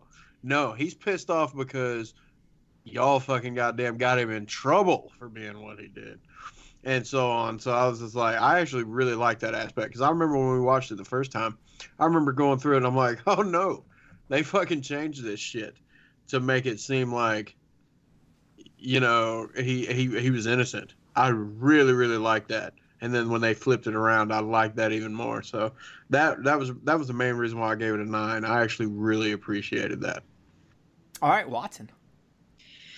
Kenneth, that, that's man, that's awesome that you appreciated that. You know, um, I well, like I'll get how he's that in a saying second. That's I- well, really 'cause- cool, but Well, no, I just I just like how he worded it. I, I really do. No, I remember sitting in the theater, you guys watching this back in 2010, and during those first two acts and into the third, I I would have been I would have given this a minimum of a nine, a minimum of a nine. The introduction of the mic for story, the introduction of micronaps, smart add-on to things that I you know to to these things that I really liked.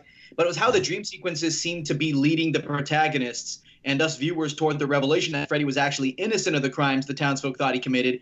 And it's this story arc the idea that Freddy never hurt these kids and was killed for nothing, the idea he's murdering the Elm Street kids in their dreams all these years later as real, legit revenge for being falsely accused of molesting them, the whole concept that Freddy Krueger was a good man and it was vigilante justice that created the monster we've now got. Uh, gosh, if the filmmakers had gone through with that, if they'd had the guts to give us a Freddy whose revenge plot is legitimized to some degree, then we'd be able to empathize with them a little more. We'd at least be able to get on board with why he's killing these teens all these years later, and it would have been a stroke of brilliance for their deaths to represent the the uh the, the repressed guilt, I guess, that they had for lying to make Freddy out to be a creep. But you know, it would have been genius to make these deaths be a response to the mob mentality, right?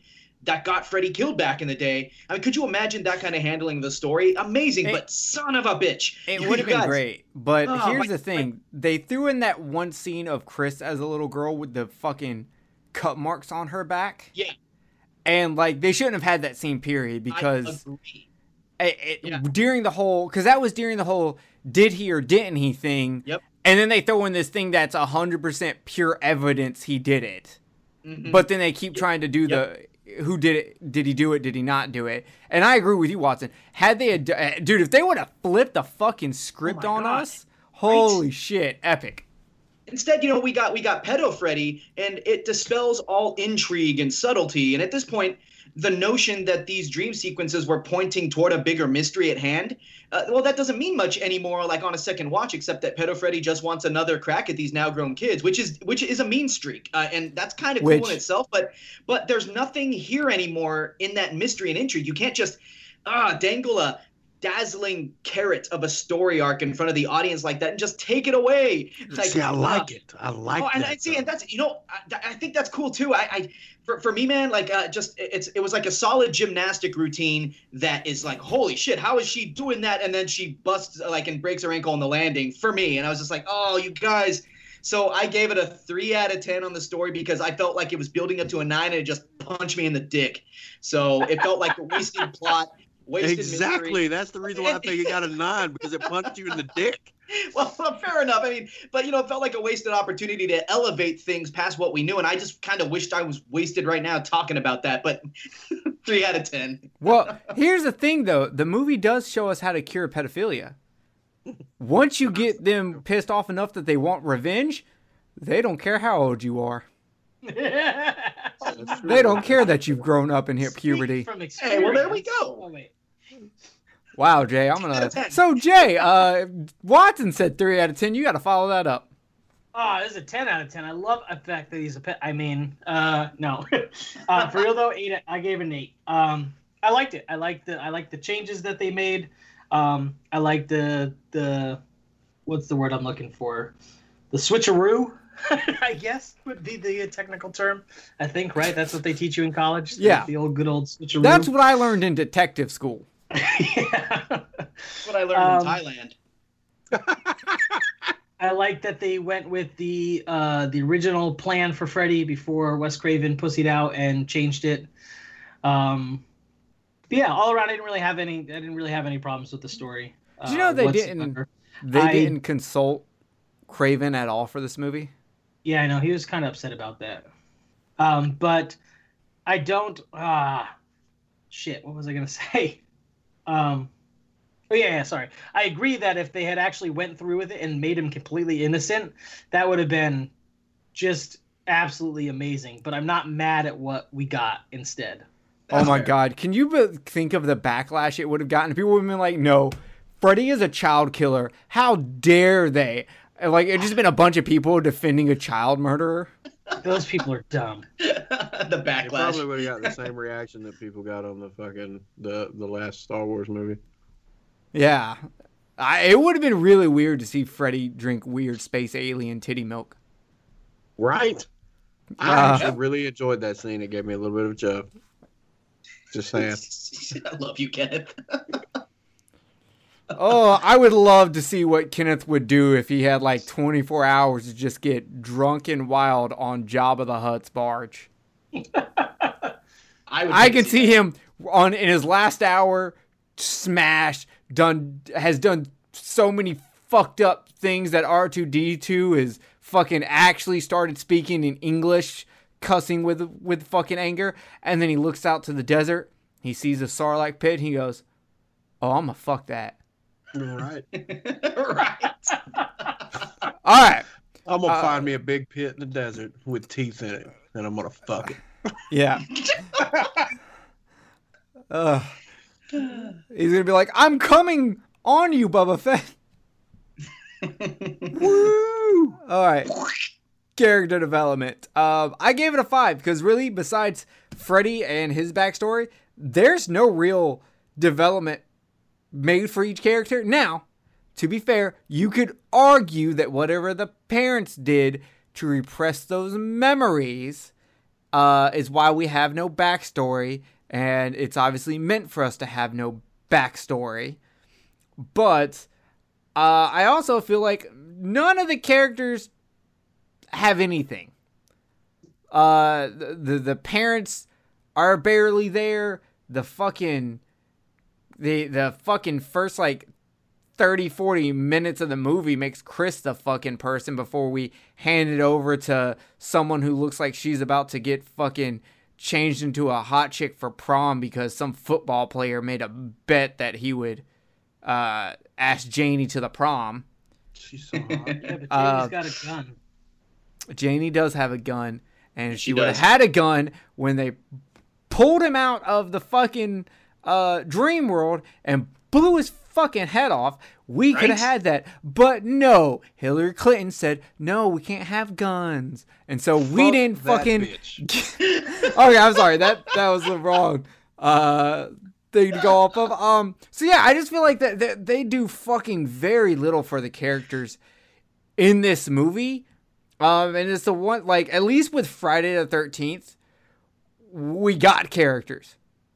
Like they might have been generic as fuck, but we got characters. In this movie, they literally put as little effort as they they had to into the characters. Um so that's what I gotta say about that. Kenneth, I would not fuck Hillary Clinton. What? what if None I'm of just us putting would. that out there. I would not fuck Hillary Clinton. I would, but here's the thing: I'm only doing it to find out if she's a reptilian or not. Ah, You can. I'll take your word for it. Well, yeah, but someone's got to take one for the team for them to have a word to be taken. Yeah, I'll put my I'll put my dick in various things, but not Hillary Clinton. I'll fuck a Sarlacc pit, but Hillary Clinton, no. no, it ain't happening. Uh, I'm chasing. I gotta take my I gave the characters a six. It was there was some areas where I was just like they were very cardboard. Um, even though I think the chick that played Nancy's really hot, I do not fucking think that she was anything special as Nancy. Um, her her boyfriend. I, there's very few movies that I like that actor in anyway. Um, he always makes me feel sad. Because he looks sad. He looks like a fucking puppy dog that has a fucking heroin Yeah. addiction, but it hasn't got bad enough yet that he's like on the streets. He's still in the cool, like, Kurt Cobain phase of it. Yeah, right. And then uh, you know, dude that you know slices his own throat at the beginning of it. I mean, he was kind of cute. Um, and then chick Yeah, that plays, too, too rock jaw for me. uh, I kind of like that. Uh, chick that plays uh, Tina, um, you know, Christina. Uh, she she was all right. You know what I'm saying? I mean, I like that. I like that actress better than Arrow. But other than Oh my that- god, I never put that together. Yeah. That it's her name is Kris as in Christina as in Tina. Damn, I never Oh got yeah, that. yeah. oh, But um, psh. Yeah, so uh yeah, I gave it a six. All right. Watson. I am at a six as well. You know, just like you both have said, there are no real you know, dynamic characters in the film except for Freddy. Everyone feels a bit wooden and downplayed, but I, I will say our protagonists are given a mystery to solve, and regardless of my feelings about that mystery, you know, they they go through a- a certain amount of ups and downs to, you know, to, to- they, they feel some some emotions sometimes. Six out of ten. Yeah, they felt sad once. Uh, Yeah, they Jay. Uh, I gave it a six, basically for all the reasons you guys gave it a six. Um, Sweet. Freddy is the on. best character, as he is in the original movie. Um, everyone else is kind of, eh, they're there. Fair enough. All right, pacing and editing. Uh, I gave it a six because the movie has some slow parts, but it never grinds to a halt. But there's a lot of times where this movie just feels like a monotone. It is just, ch, ch, ch, ch, and I'm just like, No, that's Friday the 13th. no, I know because it doesn't have the ma. I know. it's come on. literally was a just the. joke. Ch, ch. but your but your joke proved my point even more. Uh, so I never got like so bored with it that I was like openly sighing, but I was at the point where I was like, okay, we get it. Move the fuck on. Uh, Kenneth. Classic handy. Ooh, is our first classic handy? Mm-hmm. I don't know. Is it? I don't know. It- I, I don't know. You're talking real fucking sultry right now. Because I'm thinking about you, baby. No, you're not. You're thinking about some fucking guy with a rock jaw, you dick. Think I was gonna forget too. about that? I'm thinking about both of y'all. Oh, here's something for you to think about. Hillary And Clinton with mannequin from mayonnaise all over her vagina. Oh God. Way to ruin it for me, you I got hungry just now. Oh. I'm gonna vomit. Uh. Anyway. Uh.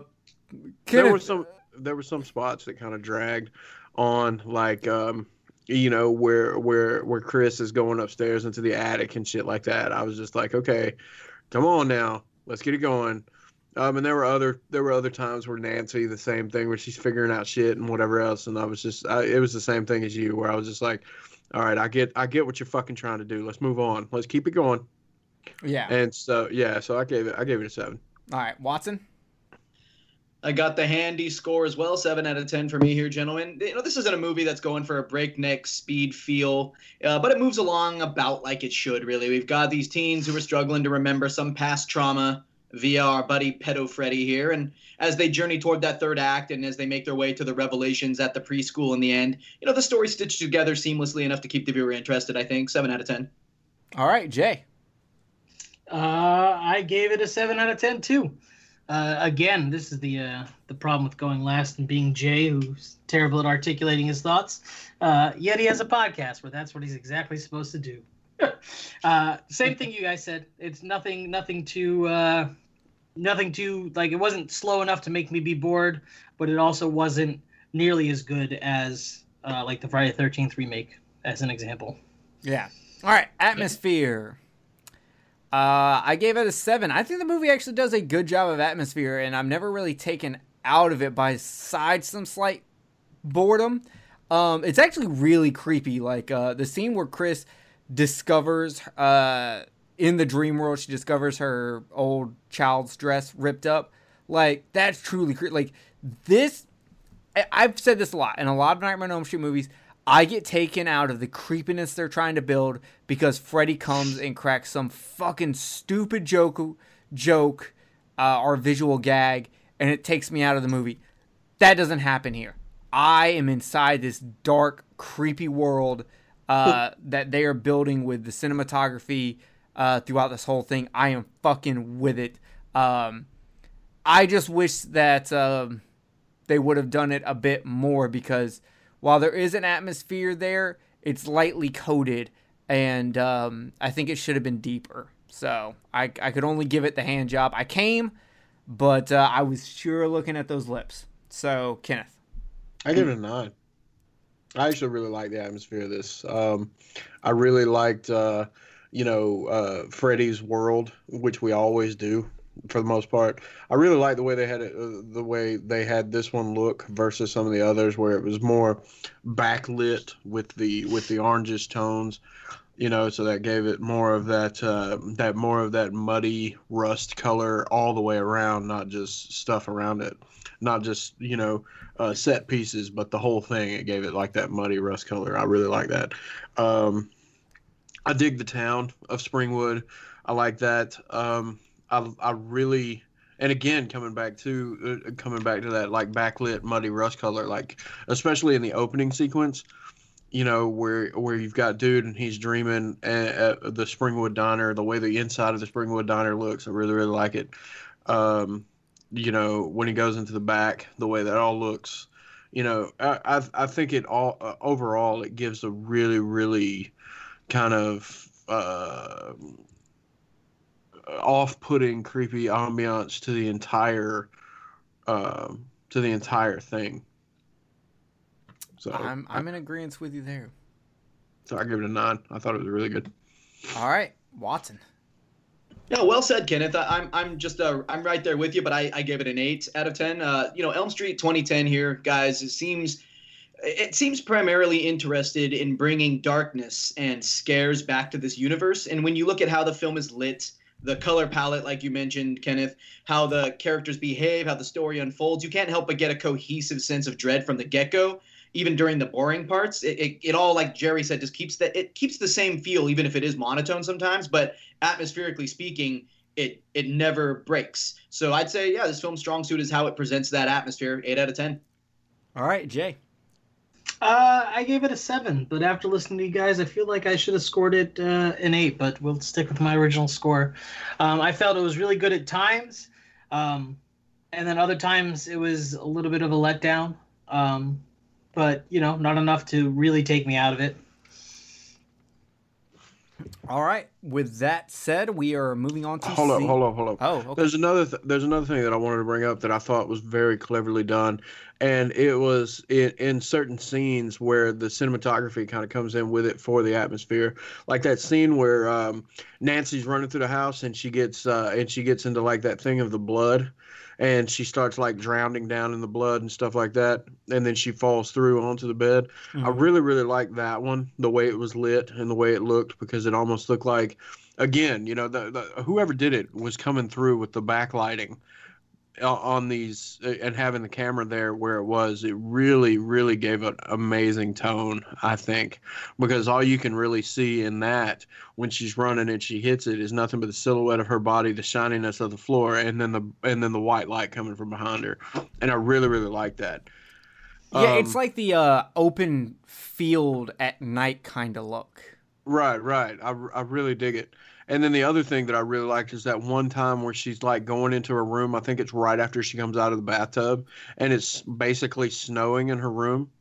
And I've mentioned this before. I don't know whether it's snow or ashes, but I think it's snow. But I've mentioned this before. When you're outside at night and everything's all snowy, it, it, it it's quiet and and and eerily quiet. And, and you know, if you see a street light or something like that and it's lighting up the snow, it's almost like it's lighting up the snow because the snow is so white, everything else is that much darker. And Very- so yeah, and so that and that's that's kind of what a sense that I got when she opened it up and she saw the snow in her room is because if you look at it when she opens the door, everything else besides the snow that's falling looks more dark than it normally would. And then the snow is very bright and it kind of even makes it even more like what the fuck when she opens the door. So I, I really like the way they did it. I agree with you, especially on the silence part. It does seem like snow muffles the world. Yeah. Um, all right, so we move on to scenery set design. Um, I gave this a fucking 10. If there's one thing that this movie does amazing, it's the look of it. Um, there is not a single set in this movie that I don't like. Um, the cinematography of it, how everything looks, the use of colors. Um, I heard someone complain about this movie that, oh, well, it's just so dreary looking the whole time. And I'm like, yeah, that's the fucking point. This isn't. They're not remaking fucking part three. This isn't fucking superheroes. They're trying to remake the darkness of fucking the original. And this movie does it. The boiler rooms, the fucking uh, dream houses, it all looks fucking good. Um, I have heard people complain that it doesn't have a good looking Elm Street house, which uh, the Elm Street house seems to be a big character in all the movies. I could give a fuck less because I don't give a fuck about the outside of how the Elm Street house looks like. I give a fuck about how it looks like on the inside once we're in the dream world, and they knocked that out of the fucking park. So, suck my dick. Ten out of ten for scenery set design. Go ahead, Kenneth. I'm coming in with a nine. I mean, there was a couple of things that I didn't really like, um, uh, but it was just little bullshit. Um, but overall, I think it was really, really good. Especially, again, you know, where we go into like the way the inside of the um, the the the the daycare and stuff like that. I like the way that it looked. I especially like the way that it looked you know, after it was all fucked up, like when Kris is having her dream and then all of a sudden she's in the classroom in there. I like that. I like that. Um, I really, really, uh, I really dig Freddy's, you know, boiler room type look and stuff like that. You know, um, I think one of the things that I didn't really care for on the scenery set design is I thought that the inside of the um, the the the store where the where the uh, the store where he went to the pharmacy and stuff like that. I thought that was a little like I didn't. I I, I feel like that in, in a movie like this, these the the inside of these stores should have more of a claustrophobic look to them, just because you know when you're when you're inside some of these stores uh, and you're in in in between like in the aisles and stuff like that it is kind of claustrophobic no matter which one you go into. Like even though walmart's such a fucking big ass goddamn store you still feel kind of enclosed when you walk in and i feel like this had a little bit more vastness and i didn't really care for that but i still really really like the scene it's one of my favorite scenes in the movie where she's on the ground and Freddy's coming after her and she's kind of like in between reality and the dream and so it's literally flashing with her looking in the boiler room and then looking and the, and then seeing the shit falling off the shelves and then back and forth. That's actually one of my favorite scenes in the movie. But Mine at the too, same yeah. yeah, but at the same time, it's it, I don't I don't know. That was kind of one of those things that put it off for me. So that's the reason why I didn't get a ten. But overall, the scenery and set design was really fucking good. So I think because of that scene being micro naps, I think that's why it wasn't as claustrophobic. But at the same time, when you look at the library scene, um, that one they made it be expansive and claustrophobic at the same time because while there was the the aisle seemed to go on forever and it seems to just no matter where he looked it was books so that made it claustrophobic they were able to pull it off with the library scene but unfortunately the library scene is so minuscule and and and that you don't really think about it even though it's a very fucking impressive scene i wish they would have taken the the greatness of that scene and put it into the convenience store scene I got you. I actually really like the library too. yeah, that was really fucking good. Uh, libraries uh, are making a comeback between this movie and the It remake. So if you're remaking a movie, get you a library scene. Yeah, Uh, buddy. Yeah. Watson, what you got? Man, this was a hard one for me, you guys. I I originally when I wrote up my notes for it came in at around an eight, and I was kind of teetering between eight and nine. And then you guys, I brought it down to a six here. And here's here's what's crazy about that score, is That's that wrong? maybe well, that uh, I I haven't disagreed with a single thing you said, but I, I guess uh, here's where I was on it. Um, none of it's bad to me. None of the set design and scenery is bad. I like it all. But the, I guess where I was coming from when I scored this and where I kind of went down with my my points was the film didn't. It maybe should have gotten a handy. Uh, six isn't a bad score though, but like it, I, I didn't feel the film took us anywhere dynamic. It suffered from a lack of imagination in the script, and it's chock full of missed opportunities to elevate the story and its characters to new heights. Like case in point, and let's let's keep talking special effects out of the equation here and just look at the dream sequences as scenery and set design. Period. Well, we get lots of that boiler room. You know, we get lots of basic schoolhouse sequences, and they're great. They, they look fine. But if Pedo Freddy were innocent, you know, these would be settings that reflect his desire to show everybody how he was wronged. But since the film didn't go that way with it, you know, aside from the snow in the bedroom scene, I guess I just kind of felt like we were given very little in the way of, uh, you know, the a creative dream sequences I maybe would have liked to see in 2010. So I sort of went down and said, and so kind of just, it was almost like coin flipping. I was like, well, what we got was fine, uh, but what, but we weren't given, issue, I think, though. this potential. So I gave it a six. here's my issue though. I feel like you're thinking of uh, Nightmare Three and above dream sequences because in the first one and the second one, they're not imaginative dream sequences. They are boiler rooms. That's about fucking it. Well, the So boiler room makes sense. Yeah, I, I just I felt like the boiler room was kind of a, a bit of a, a simple cop out here, just because it's like if, if it were me and I were innocent, oh, I'd show these these these teens the boiler room over and over to be like, yo, like this is where you guys said I did some shit. Well, here's where I died, or you know, like Yeah, but I'm going to show you this over and over to, to nail it home. But the dream sequences we get aren't tied to any deeper theme in the story, except for I'm gonna I'm gonna kill you now. It's like that asshole friend who punches you, and then you punch them, and then they punch you back, and you're like, what, what are you doing? Do- and they're like, oh, I'm you hitting have- you back. This same complaint about the original Nightmare on Elm Street.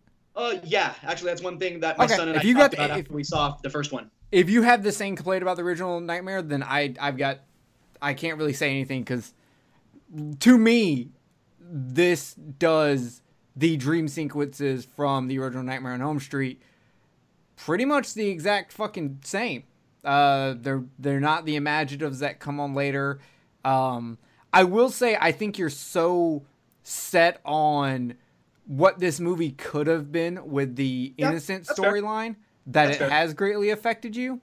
Which I, which I can't say Oh, anything because anytime a movie, eh, because I have the same problem with The Witch. I'm just Yeah, like this movie could have been so much better if it would have fucking done this, and I can't let it go, and it fucking it ruins me. I I Well, I dream guess- about it.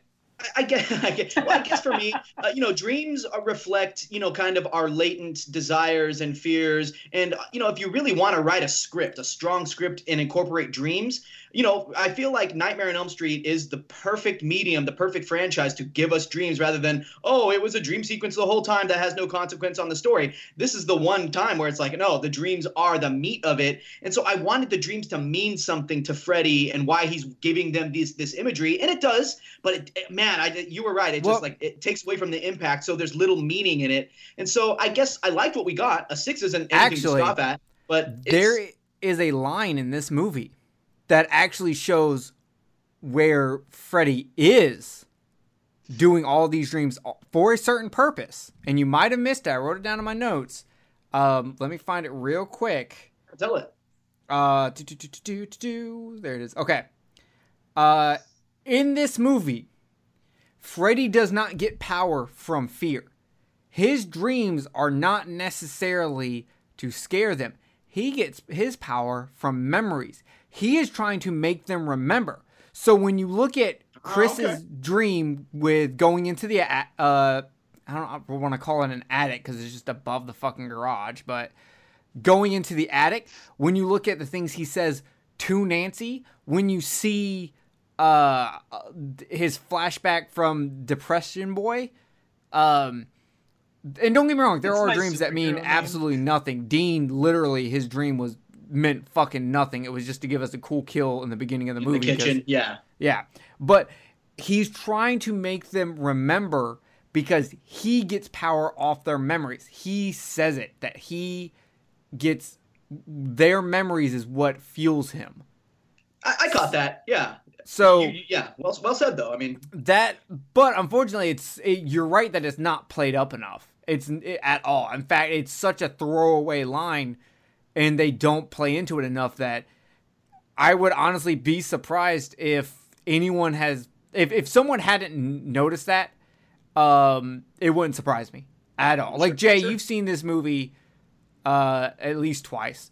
Um do, Uh, did you know Yeah, I think I've seen it two or three times. did you know that they changed it from F- Freddy getting fear to power him to memories? Yeah, I mean, it makes it. He says it, like you said. He says it. It's Okay, I was hoping you would say no to prove my point even more, but I'll take it. Sorry. Whatever. well.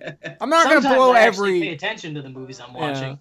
Not every movie is a new nightmare, and I can like throw out this awesome theory. Dude, that was fucking. that was oh, great. That was great. So, yeah. Uh, Watson, I don't know if you know this, but I don't listen to our show or anybody's show for that matter. I just don't listen to podcasts. Okay. Uh, but I listened to that episode.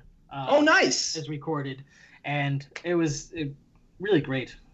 Ah, that makes me feel good. Yeah. So, um, but I think that's a big thing. Like, and it'll come up again when we talk about Freddy because it's mostly a bigger change for Freddy. This movie is way more personal for Freddy than any other previous movie. Like, it definitely because this movie it also changes it where Freddy is less getting revenge on the parents. Because in the first one, there was big on oh he's getting revenge on the children of the parents that burned him. And this one, he doesn't give a fuck about the parents. Yeah, he, He just is- wants the kids back. He wants revenge not because of what the parents did, but because of what the children did to him. The children broke their promise. They were supposed Yeah. to keep it all a secret. They did not.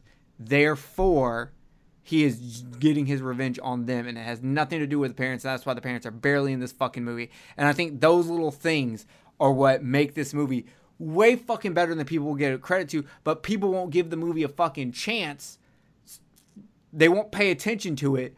And to be fair, I didn't either. I saw this movie once in theaters with Kenneth. I was like, eh, this sucks. And then I watched the movie. I literally called Kenneth and I was like, Kenneth, I am so fucking torn right now. Mhm. I I couldn't fucking I couldn't See, deal with it. I think, in my personal opinion, the not extreme vast dream sequences I actually think is a good thing for this movie.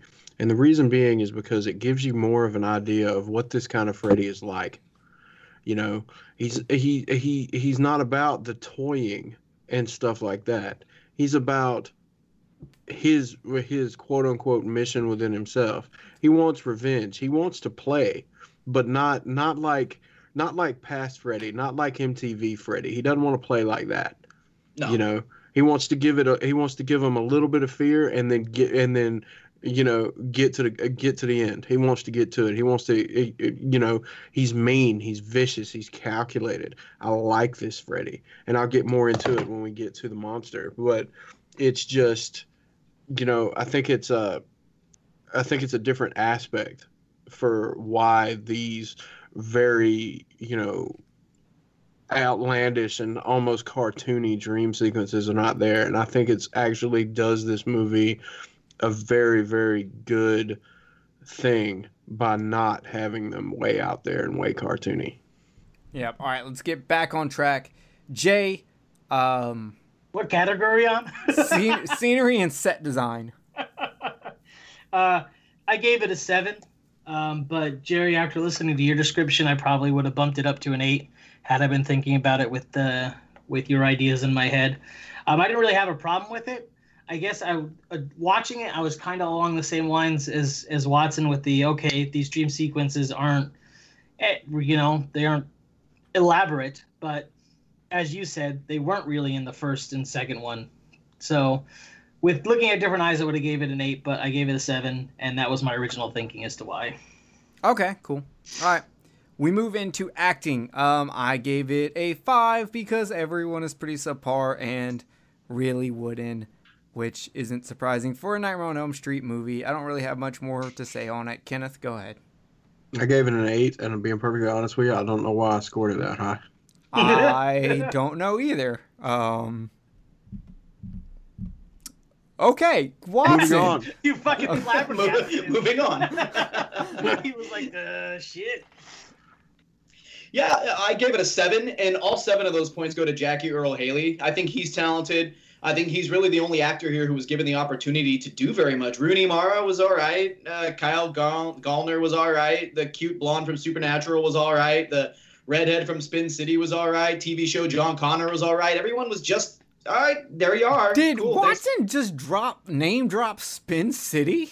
Dude, I love you know I love Michael J. Fox. He's my Holy homie. shit! Yeah, the mom. Damn, yeah. bro. but you know everyone was just there and, and we these are good actors who are good at their craft so for literally everybody to just be passable at best points me away from just i guess maybe the actors a little bit more more to script or direction but i i do i like jackie earle haley and i had no problem with his inclusion in this film so he gets my 7 out of 10 All right. I hope I get your seven. um, you can Uh, get it Get a straight six. Mm. I'll give you a straight fucking two and a half for three. Yes. That way it doesn't hurt. Perfect entry level dick. yeah, a little Yeah. curved curved 7 Oh wow. Uh, so Jay, what did you give the acting? Uh, I gave it an eight. I I really really like Jackie Earle Haley. Um, Nice. I I like him as an actor. I've liked him in everything I've seen him as. I loved him as Rorschach. Um, I felt he brought a little Rorschach to this role actually, um, but I really liked him, and I didn't really have a problem with anybody else. I felt uh, the emotions that they're supposed to have when they're supposed to have them are conveyed pretty well. Um, I mean, there's a couple throwaway performances in there, but overall, I thought it was just fine. All right then. Uh, we move on to special effects. Um, I gave it a six. The CGI really doesn't hold up. I mean, Kenneth and I were talking about the the famous wall scene. Oh god Ugh. It looks like this. It looks like Kenneth said it best because I said I was like, oh yeah, it reminds me of the haunting. Kenneth was like, it looks older than that. It looks like it's from the Frighteners. Oh, it looked like it's from a fucking PS2 cutscene. Yeah, for real. right Um, and um, I mean, the practical work looks pretty good. Um, I'm not, and some of the CGI isn't horrible. Uh, like my favorite death scene in the movie is the mother's death at the end of the movie, and I, I didn't have a problem with the CGI for that. But um, Yeah, that looks good. let's be realistic. The the special effects in this movie are, are CGI laden everywhere, and most of them don't look good. Like uh, Freddy running towards uh, Speedo with When he's on, on fire. fire? Like the on fire part looks good until you get to see his face screaming at you, and you're like, oh, that looks horrible. Um, and then Freddy's makeup himself. I understand that they were going for the realism of a burn victim. I'm sorry, I didn't like the fucking makeup. It didn't work for me. Sometimes it's not great to go with realism. Sometimes it's better to go with an artistic style. So, I, I, I give it a a six, and th- I don't I don't know if that's if I should have went more. I should have went less. Maybe I'll figure it out after y'all talk. Uh, so Kenneth, go ahead. Um, I gave the special effects an eight, and the biggest reason why I didn't get it any higher than that, even Wow. though that's pretty high, is because of the CGI. There was some of it that I thought was really, really shitty. Um, the fire thing that y'all brought up, I didn't care for, but there were other aspects where I thought the CGI was utilized very well. Like um, when, again, going back to that scene where um, that I was talking about earlier, where she falls through the ceiling and through the big bubble of blood, and all the blood just comes off of her and stuff. I actually thought that looked really fucking cool. Um, I like that. Um, I like the uh, the CGI where his uh, his it was like CGI and practical mixed together, where his hand comes through that dude's chest in the prison. I actually really like that. Um, I thought that looked really fucking good.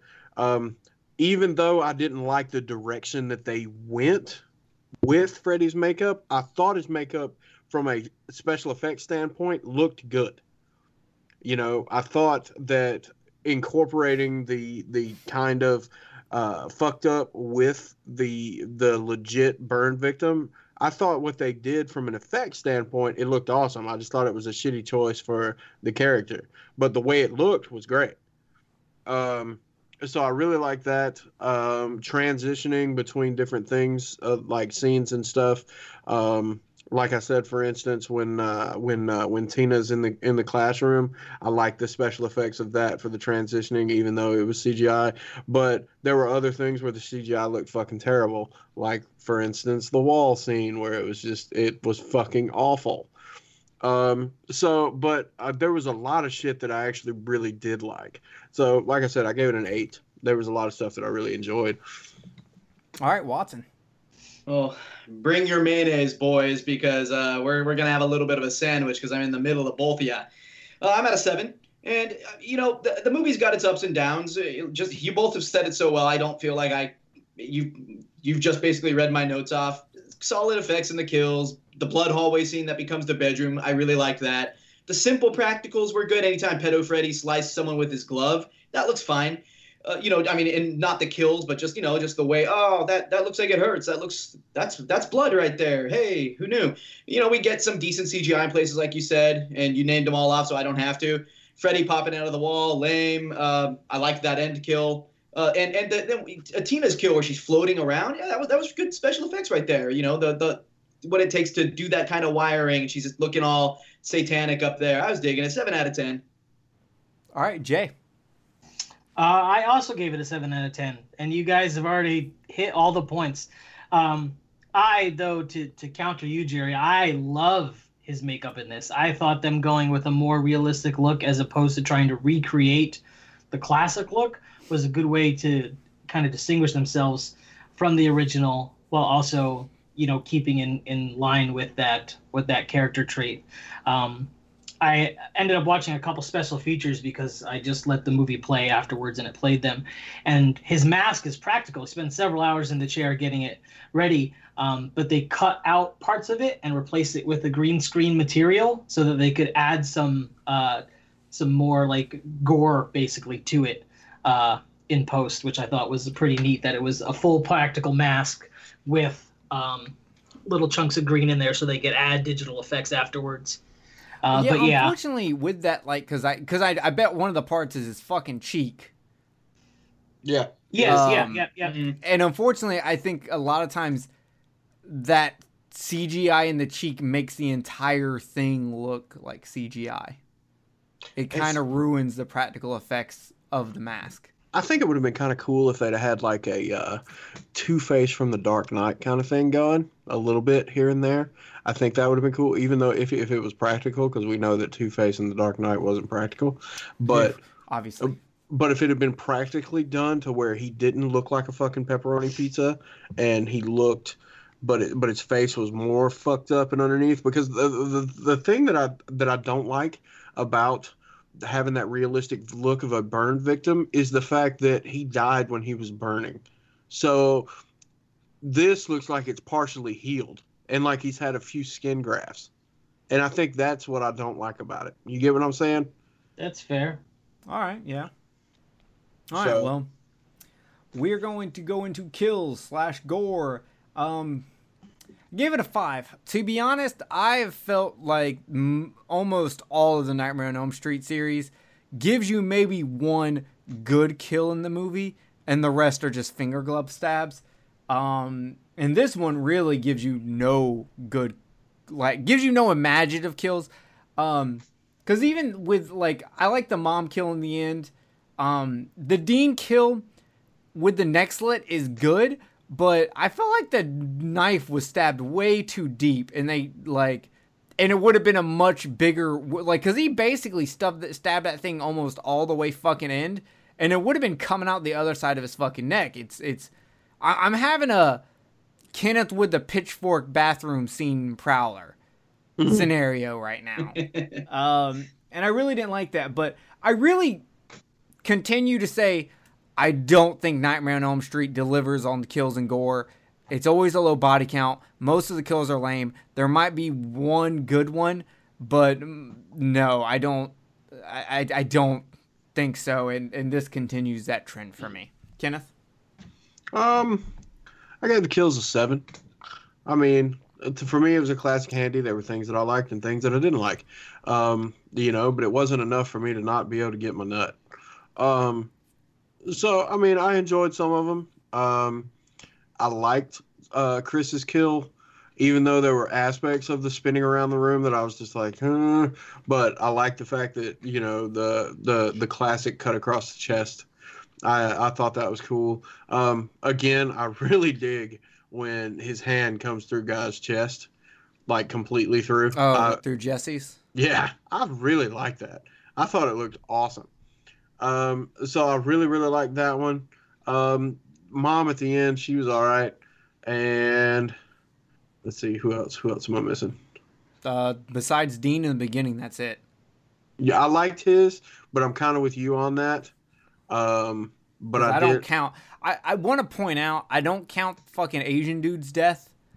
Um, mostly because of the plot hole of who fucking posted that. Yeah, I was thinking the exact same. I don't. uh, So I.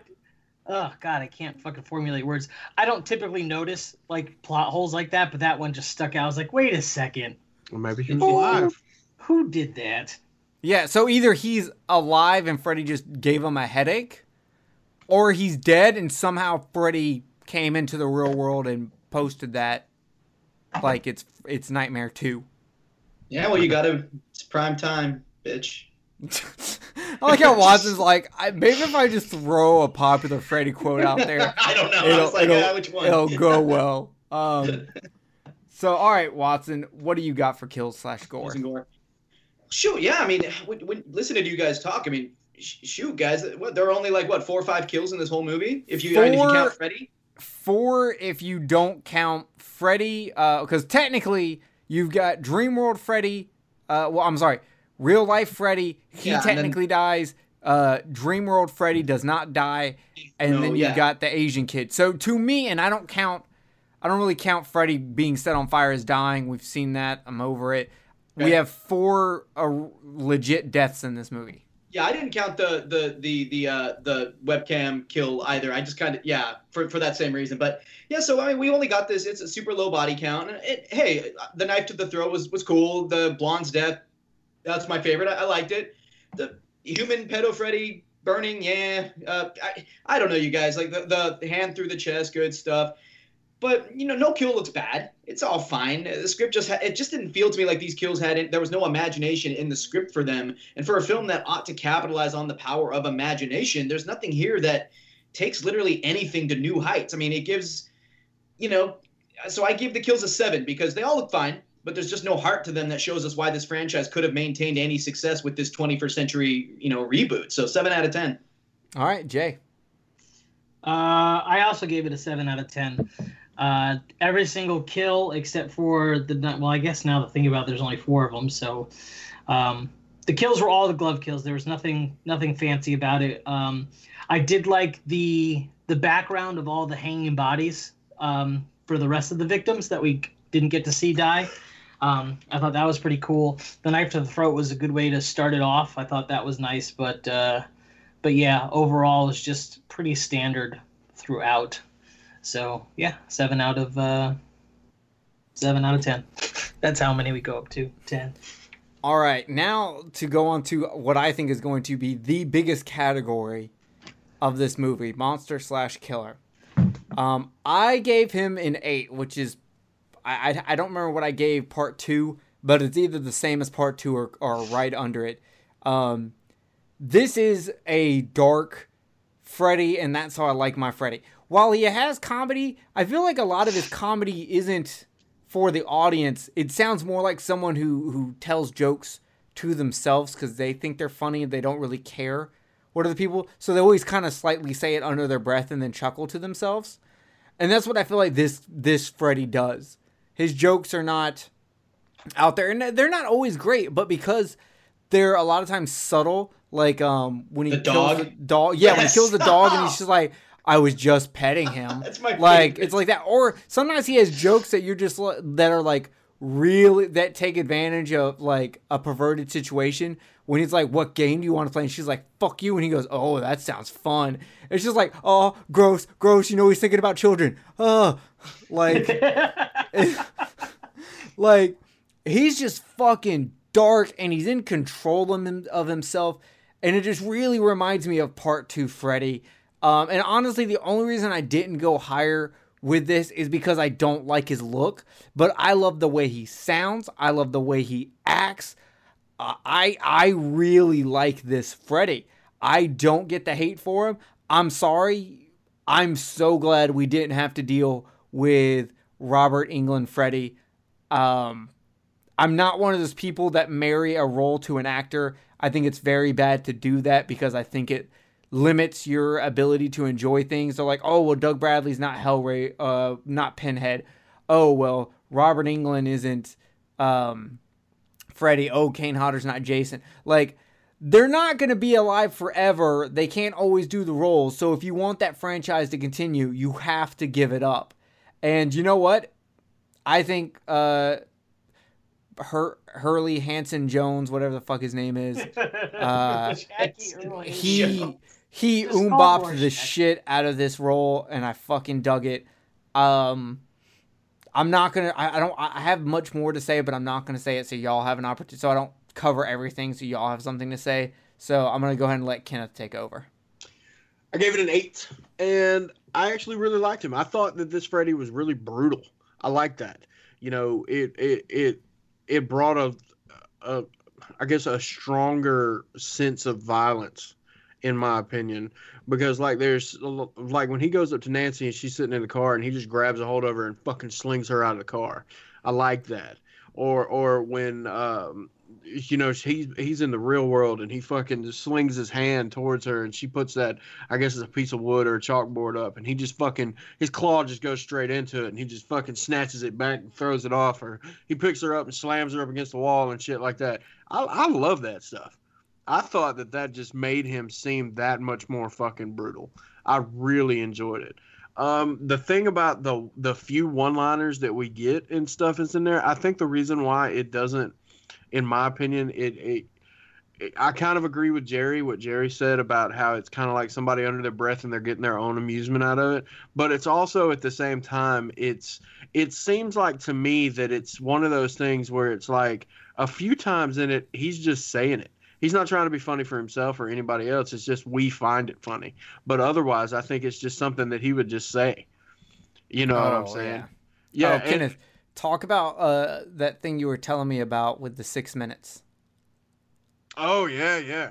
that other thing where where he's talking about oh we got um, the brain after the heart shuts down you got six more minutes to uh, you th- there's still six minutes of uh, we still got six minutes to play or whatever yeah that that was another one of those things where it's just like you know that just shows the sense of just madness that he has to him i i really enjoyed that one yeah um, like the darkness of him saying when he's telling uh nancy towards the end of the movie how he was like, I wanted to push you to the point where when you finally went to sleep, you would be in a coma, so I would have you forever to play with. Holy shit, that's dark. That is fucking. Yeah, yeah it is. And I, just a goddamn. Yeah, and so that's what I think. I think about it because it's like, you know, uh, when we watch the other ones, especially the later ones, where he starts doing the one-liners and shit like that, it's funny, but it's funny for the sake of being funny you know, versus this where it's just like I honestly think that if you met a motherfucker like that, he would say some shit like that to you and you would snicker about it and he'd be the guy that would be just looking at you. Yeah, because like, he's not trying to be funny. He's just fucking being one hundred percent. You in know, fact, the only joke he says that that doesn't really work for me, which I felt was really, really just like shoved in there, was the "I'm your boyfriend now" one. Well, uh, yeah, the other they were one, just trying to throw it back. Yeah. And, and uh, but the same thing with like you know how's that for a wet dream because he says that one too. And, yeah, and, that one was fine. Yeah, but that's what I'm saying. I mean, it's one of those things where it's like you know I feel like that if he were to say that to you and you laughed about it, he would just kind of look at you. Yeah, you're right. Uh, and it, like, because speaking of like forced in quotes, like the one I really fucking hated was when Nancy was like, "You're in my world now, bitch." I yeah, was like, "Can we stupid. go one nightmare movie without saying bitch? Can we just please?" You're banned. yeah, because he didn't even say it. And so, you know, I think those are all things that make this Freddy a lot, a lot more mean and sinister. And I really like that. You know, and and and that goes into something that me and Jerry both agree on. Where you know now my favorite of the original series is part two and that's because he's very fucking dark and sinister in that. There are things about the story that don't make sense, but otherwise, he's he, that's a fucking scary Freddy. And just like this one, this one's a real scary Freddy. I mean, he just seems like, you know, he's he's just vicious. And, yeah. and and and see where you were going in, where Watson was going in earlier about how he was talking about how he didn't like the arc of where it went back. I think that this adds more to it because this is how vicious this person is because he's pissed off because they they, they he got fucking caught for being what he is. it yeah, always and, sucks when you get caught. And it's not necessarily yeah, it he's and he's not pissed off at the people that burned him alive. He's pissed off at the children who broke his trust. Yeah, and I think all that added together makes it even worse. Makes this fucking version of Freddy even worse. Worse as in evil, not worse as in a bad movie. For right, everyone exactly. out there I mean, looking for ammo.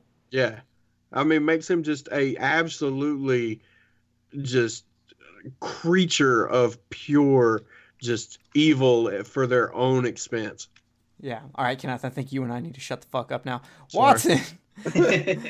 Go ahead. No, so, okay, thanks. Thank you. Uh, no, uh, great, great stuff that you've all said. Like, and I got to put this out there before anything because I don't mind at all that Robert Englund wasn't Freddy. That's not a point of contention for me. I love remakes and reboots, so I'm down with him passing the torch. And I think after seeing Jack Earl, Jackie Earle Haley as Rorschach in Watchmen the year before, I think he was solid in this role. If for me, if the script had at any point decided to have his back in, in a way that I'm going to explain in a second, that's not quite what I've said before. I would have been fine seeing Haley as Freddy in more films because I really like him and his dark, brutal just humorless, nearly humorous approach to this role. But my problem isn't with the actor and, and how he portrayed it, but with the story. And like I said, it's not quite the reasons you think that I've already said. So I, I kind of approach this a little differently because, yeah, we, we know I don't like the innocent angle. And I'm going to touch on that for a second, but only because of what it means for the franchise, not what I didn't like for the plot. So listen, Innocent Freddy would have been a 10 for me. I think that's thinking outside the box. It's proper handling of a newer, darker Freddy. But I also don't dislike what you said that hey, this newer, darker Freddy being guilty because he got caught. That's that's badass too. And you know what? It is. Uh, he's angry. He's out for revenge. It, it does make sense. But here's here's why I scored this low. It's not because of my dislike that he was innocent, wasn't innocent, or was guilty. No, pedo Freddy, uh, you guys, you listeners out there, there's no world in which this handling a Freddy successfully launches a new 21st Century Elm Street franchise. You can't have your, and it doesn't mean that we can't think it's an interesting story arc, uh, but you can't have your flagship character molesting kids and expect people to go see movie after movie. Like, what's he gonna do in you know five films from now? Like, this script's uh, kind of taken that away, and sort of its lack of imagination with the kills, and but but but his brutality, uh, it, it I feel like that is part of what killed this franchise and turned Freddy into kind of partly an unironic joke in that we got pedo Freddy now, even though he's dark and scary. I love Jackie Earle Haley, you guys. I am not married to Robert Englund in the role. I don't care. Like, get him out. I, I don't. I love him. I think he's awesome. But he, like you, you said, Jerry, he's not going to be around forever. Someone else make this character go. But I'm. I gave this a four out of ten, but not because I was married to the idea of him needing to be innocent, but because I feel like them going with the molester angle. While I think it's daring and a little bold, I think they killed the franchise by by not uh, being by not uh, by being a little careless. So I, I gave it a, a, four, even though I love Jackie Earle Haley in this role. And I want to say also with um, he also loses motivation. Like the Freddy character itself would lose motivation outside of this movie, except for like trying to kill the two kids he didn't kill because oh, once he's because once he he's all the yeah once he alive, kills the last yeah. two kids that survived in this movie he's done. He has nothing left to Put fucking do because he's because he's not trying to get go through all the descendants or or he's not worshiping three fucking sperm monster things. Like it's literally him getting revenge on the children that betrayed his trust because he wanted to finger fuck them with blades more like you can't continue the franchise this way. And like you can't like and I agree. Having a Freddy that is dark because a lot of people hate this movie because it's it it's the first time they straight out say Freddy molested those children. Because Oh, before then you know. because killing a child's fine. Yes. you can do that. Molesting a child on the other hand is damage forever. You cannot fucking get away with that. Um so you can't continue a franchise, especially you can't make you can't make Freddy Freddy funny, uh, because Later. then you're gonna be like, he, oh, he said primetime bitch. Oh yeah, he also he finger molested banged that kids, yeah. fucking five year old. Shit, like you can't do that. So you're right. There, this is not a movie that could have birthed the franchise. Absolutely and that's why not. I, and yes, and thank you for seeing that because that's why I rated it low. Because listen, I mean, I like this approach to Freddy, even though I didn't like that he wasn't innocent. I still think, though, although if you think about it, I mean, it's kind of hard. You can only either way, whether he was innocent or not, you could only go one movie with this approach. And it's almost like this film shot itself in the foot by maybe being a little too bold, which is that you take some balls to do that. I, I almost wish I awarded it a few more points just for the balls it took to to do that. I wasn't thinking that until we're talking it out loud, but it did kill the franchise because it was too ballsy. Uh, so that's why I rated it lower, even though I'm not sitting here going, oh, but it needs to be, you know, Robert Englund. Screw that. Like I'm fine with Jackie Earle Haley in this new iteration. I'm I'm I'm down, but whew, you can't you can't go to part two with this.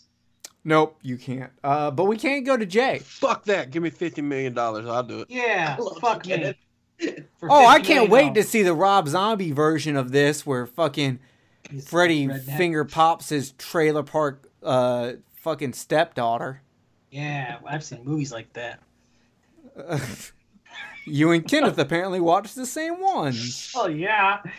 Oh, my to each other stepmom's before we get home. She caught us. I guess she'll have to join us. Hell yeah.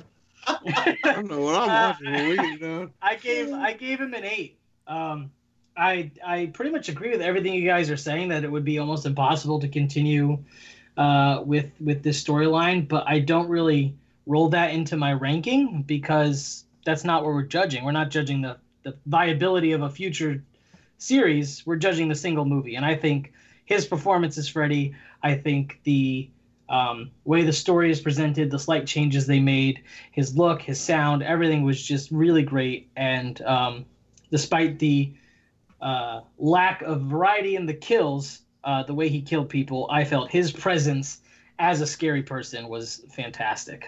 Yeah, You hear I that, like motherfuckers? That's the expert on fucking Freddy talking. I hear Oh it. yeah, Jay. I actually oh wait, did I say something? Oh, you said it before. no, Jay. I actually going into this wondered if you were going to like this film at all. Really? Well, just because I know you're big on the others, and you know, So- but I also know uh, you're not married to the '80s like some people are. So So, I'm it was kind of any way with you. I consider myself pretty open-minded when it comes to movies in general. I don't Yeah. consider myself married to to anything really.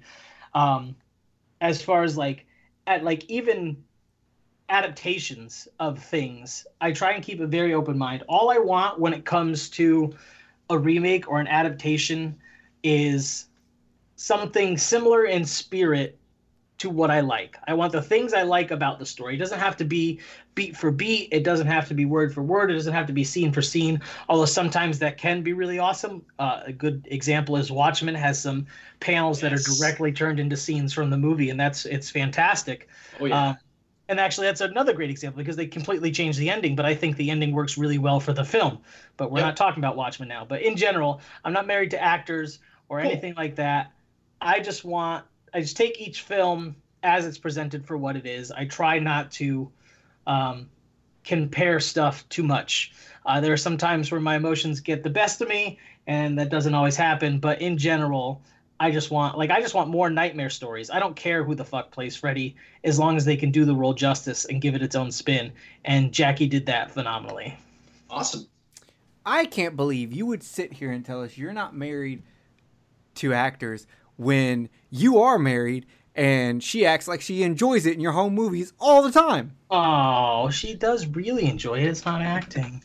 Oh, so you say. I say right. we need more of those home movies. I'll work on it. She's asleep right now. I was gonna have sex with her afterwards, but she's Can had you- a long week. Can you film it while she's still asleep? Oh my gosh. She's Okay. given me permission to do that, so yes. I will. Oh, Okay, well, I was gonna say this is getting money? rapey, but if there's consent, then I'm fine with That's it. Jay's video, a ten out of ten. Um, all right, we move on to Hero. Jay on Uh, clips for sale. All right, all right. We move on to Hero, um, and I gave it a six. Nothing really great, and I felt they really didn't do a good enough job with showing what happened to her and how it motivates her. Uh, she's kind of just the piece that's the dangling carrot for Freddy. Um, so, did I score it a little high? I think so now because now that I think about it, I'm like, I didn't write a single good thing about her. Um, so let's see if y'all came in higher to make me feel better. Kenneth? I gave her a five, and that's just because Damn I it. hot.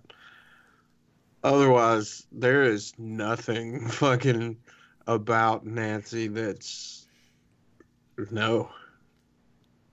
I got Ooh, nothing. I know why I gave her a six. She knows how to shut her mouth.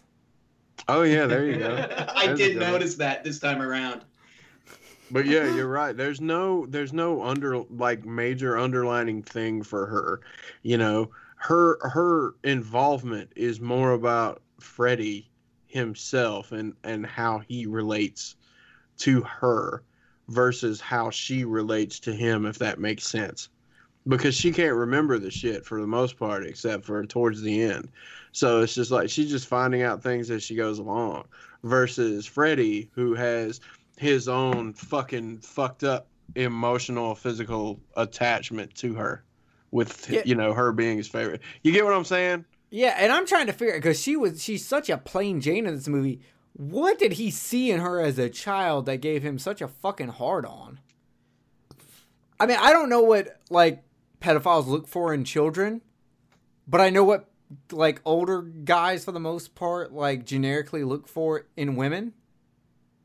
So like, yeah, she's hot, but in kind of a plain way like like to me like she's hotter than Kris cuz Kris has a weird face to me.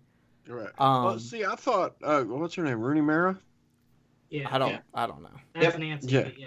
yeah that's what i'm talking about i think nancy i think i think that chick that actress i think she's pretty much hot in everything that i've seen her in though you know like she was in uh she was in the american girl with the dragon tattoo But And- what did Freddy see in her as a child? i'm not gonna try to figure that out without going to jail. Maybe she was an old soul. Maybe they could just really relate. Maybe I don't, I don't have any idea. I, I, but it's just one of those things where I, I Freddy wanted to recreate the the flying art scene from the Big Lebowski with her. Oh God! Wow. Jesus I'm sorry. Um, Moving on. Well, that was a good episode, guys. Join us What? next time. Watson, what do you got for Hero? Um, I, I gave it a five out of ten as well. You know, I didn't find our protagonist unlikable, you know, or anything, but there just didn't seem to be much to them. Once again, it's the script. It chews its characters up into this like bland, pedorific paste and spits them right out into the screen here. And like when I watched the show and you know this this uh, film and prep for the show, I kept seeing Rooney Mara and wishing I were watching a ghost story instead. I kept looking at Connie Britton and wishing I were watching her and Michael J. Fox in Spin City instead. I kept looking at the hot blonde chick and wishing I were chilling with Sam and Dean watching early Supernatural. Uh, you know, I, he- five out of ten. They're they're all right, but blah. All right, Jay, you're the last hope for me to look good here. What did you score Hero? I gave it a seven. Yes. Um, I thought you'd like that. Can save Um, us. So, let's see if I can articulate this well. Um, I felt like her drive to figure out what was going on was decent enough, and the ending scene after she gets hit with the adrenaline um, is just really satisfying to see her finally be able to turn the tables on this asshole. Um, I also like that it didn't take her and it's like she didn't find out she could take stuff out of her dream halfway through the movie and then wait to fucking do something about it. She found out, and the very next time she fell asleep, she's like, "All right, let's go, fucker." Um, so yeah, I just, I just, I enjoyed her a little bit more than you guys. It sounds like. Yeah. Okay. We're moving on to score and soundtrack. And uh, with this one, I've got to admit something. There is something in all these horror coliseums that we've been doing uh, that should have been in score and soundtrack, and we never bring it up, and I'm rectifying that today. That's the sound design of the movie.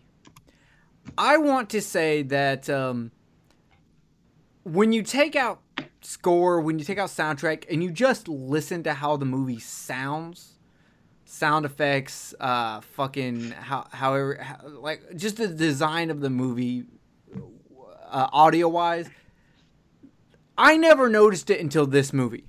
It never really came into my head until this movie.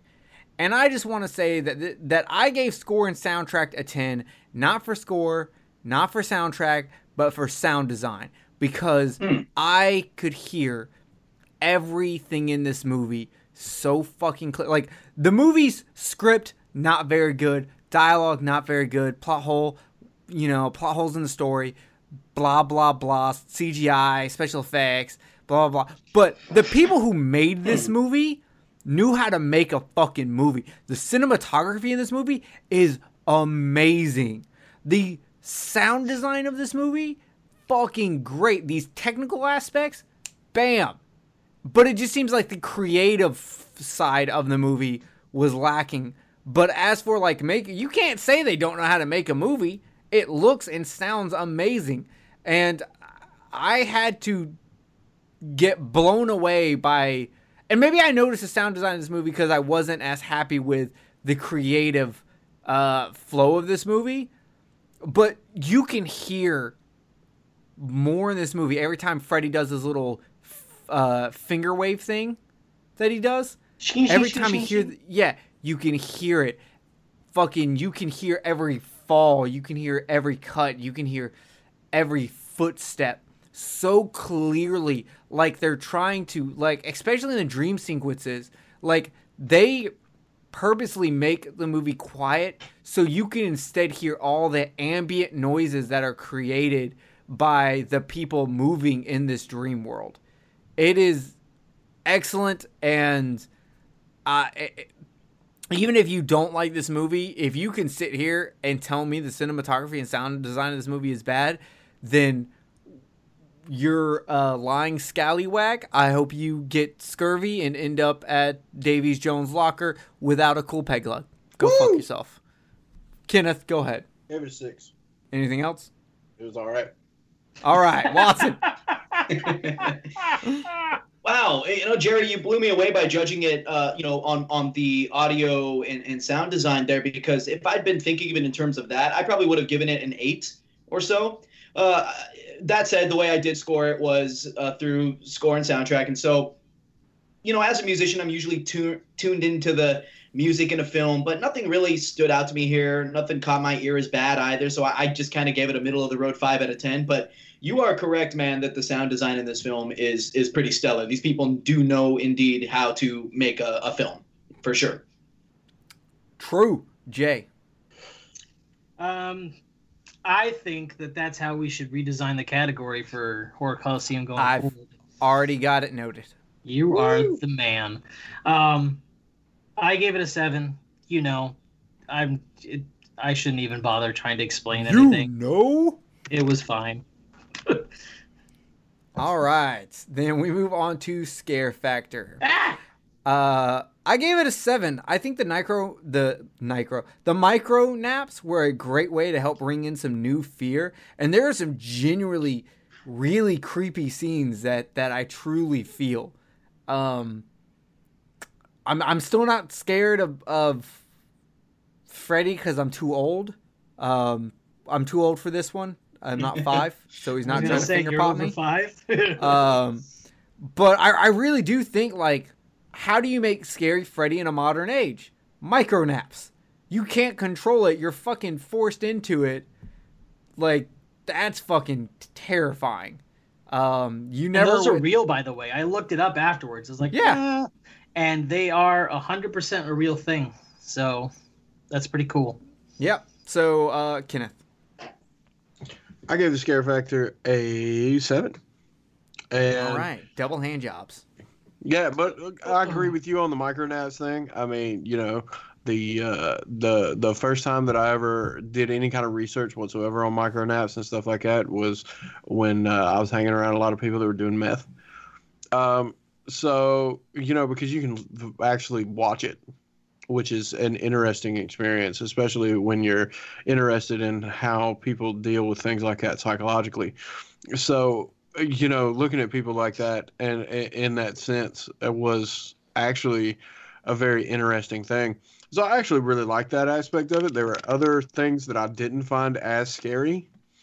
Um, you know, Freddy himself, even though he was brutal and whatnot, I was more entertained by the brutality than I was afraid of it, if that makes sense.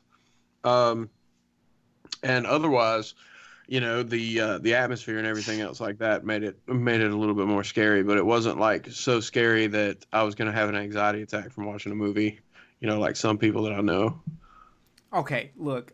Yes, I had an anxiety attack during Sinister. I'm not. I'm not ashamed. Okay. Like Ethan for real? Hawke's a really good. Yes, I. I i've been legit trying like. to figure out why for I had to pause uh, fucking Sinister and take like a creepy. 20 minute break What? because I had anxi- I think Sinister is one of the best horror movies to come out. The ending kind of sucks because they shouldn't have explained everything, but the fucking build up to that ending is phenomenal. Ethan Hawke watching those home movies is generally fucking creepy. yeah. Side note, maybe we'll do Sinister one day. Oh yeah. Cause Kenneth, are you like? Do you not like Sinister? it's not that i don't like it it's just i don't think it's that i mean Uh, I, I don't I- I, don't find To be there's nothing that really makes me feel like that that form of anxious to the point of where i've got to turn the movie off Yeah, to be fair, that week uh, first I also had an anxiety attack through a different movie and it's one that I don't like. Um uh and it was uh VHS during the um segment where the person is recording the couple in the hotel room and shit. Oh, that's my least favorite one. Yeah, really? not even a good not even a good skit. Gave me anxiety attack. Don't know why. Huh. Interesting. I was just having a bad Because. I record you while you're in a hotel room. Ah, there's the anxiety right there. I remember recent I went to MegaCon um, four or five years ago. Uh, 'cause I think we were going for our five year anniversary, and we were gonna go meet Stan Lee, and uh, we had like really like raunchy sex uh, in the hotel room, and we didn't realize till the end of it that our windows were open the whole time. Well, not the windows, the blinds. The blinds were open. We forgot to pull the drapes. oh, So like people could have just been walking by and seen us going to town. wow. Yeah. So anyway, uh, Watson scare factor. Oh man, I, I just I just wish I were a fly on that wall. No, uh, so scare factor. One thing, one thing this script gets right. Uh, isn't their attempt to make Elm Street scary again? I, if you're like I am and you're you're not fixated on the fact that Robert Englund isn't here, I think there's a lot here to freak newer viewers out. Let's say let's okay, let's say this is your first Elm Street film. Let's say you're a kid watching this. I can see Pedo Freddy being especially threatening since you're his target demographic. You know what I'm saying?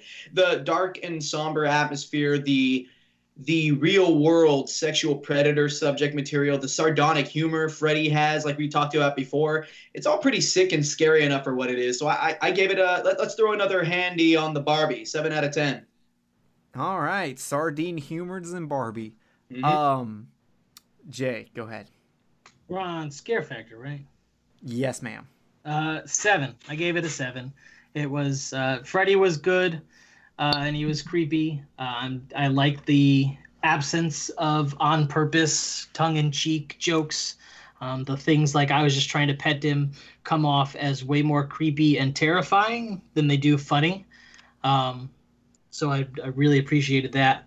But uh, but yeah, I mean, you know, I've seen nine of these movies eight of these movies, however many there've been. So it's just uh, can't quite get higher than that. All right, we move on to entertainment. Um, I gave it a six. I did enjoy the movie, but I felt like they could have done a better job with um, the script um, and making it more entertainment. Maybe throw some more deaths in there. That would have been dope. Um, Yeah. Uh, but th- there there's a lot of like small boring scenes where I just don't really give a fuck about the characters um, and what they're trying to do. So I, I can't really go above a six. I do think I would rather watch this one over ninety percent of the series, but just because I like how dark Freddy is. So I still maintain at this point two is the only good movie in the series. Kenneth, go ahead. Seven. I mean, it's yeah. I mean, it's decently entertaining. I mean, um, it's eh, I'm ki- I would kind of it would depend on my it would it would depend on my mood. It'd be completely situational of whether, you know, I would uh, I'd be completely entertained and engulfed in it. I mean, I think I I think at this point I've seen it enough times to where I'd have to be in the right mood to to be completely entertained by this movie again at this point. Yeah, I feel you. Uh, Watson. I gave this a six out of ten, gentlemen. You know, even though this is this is far from my least favorite in this messy ass franchise, but you know, even though it's far from my least favorite, there's a lot here that's just so. Uh, it's just it's just too middle of the road and bland for what ought to be a grand and flashy concept. And I don't even mean flashy in that it needs to be like the Imaginarium of Dr. Parnassus or anything, or Mirror Mask or Cell, but you know, I- I just I just needed a little more from this bad boy. And but but when I compare it to other entries in this franchise, I honestly like it more than a lot of them. Six out of ten. All right, Jay. Uh, I gave it an eight. I, I was, despite all the critiques that we've gone over, uh, I'm highly entertained by this movie. Uh, watching it again for the podcast, I realized how much I actually enjoy it more than some of the later entries in the main series. Um, so yeah, I was happy to revisit it, and I'll probably make it part of my regular rotation when it comes to rewatches of the uh, series. All right, now the quickest uh fucking category because we basically just talked about it. Rewatchability. Um, I gave it a five because you know what? I could see myself rewatching it. I don't think I will, but I could see myself doing it. Kenneth. Um, I gave it an eight. I'll probably end up watching this one again. I think after, uh, like like I said, in the previous category, it'll be situational. You know, I could see myself watching it again. Um, I probably would get a hankering to watch this over any of the other ones in the series at this point. Um, but even then, it'll probably be a while. So, but I give it an eight. All right, Watson. Yeah, uh, like I said earlier, you know, this is by no means my least favorite in the franchise. It's probably somewhere in the middle for me. But last year, you guys, when I took my son through the Elm Street series, I found that for whatever reason, this time around, I just wasn't digging it like I used to when I was younger. I'm, I'm not as picky as you know as Jerry is on some of these things, but man, it felt like a messy franchise to me. Not damning or anything, but just I was like, huh. And showing my son these for the first time, he was just like, oh, they're okay. And I was like, oh, okay. Well, there's that. So, real talk here, with the exception of a couple of these Elm Street flicks, it will be years before I watch even my favorite ones in the franchise because you know me and rewatches. Uh, and I may never again watch the lesser entries. So for these kind of mid kind of range entries, I don't know. I I don't know when I'll watch it again. Kind of like Jerry, I see myself maybe one day watching it at least the first two acts, and then I'll kind of shut it off. So I three out of ten. All right, Jay. Uh, oh shit! I closed my dealie by accident. There we go. Uh, eight. I gave a watchability eight. It syncs up perfectly with the entertainment and the reasons I already stated. Nice, nice. Okay, we move into our last category. It is time to end this pop culture.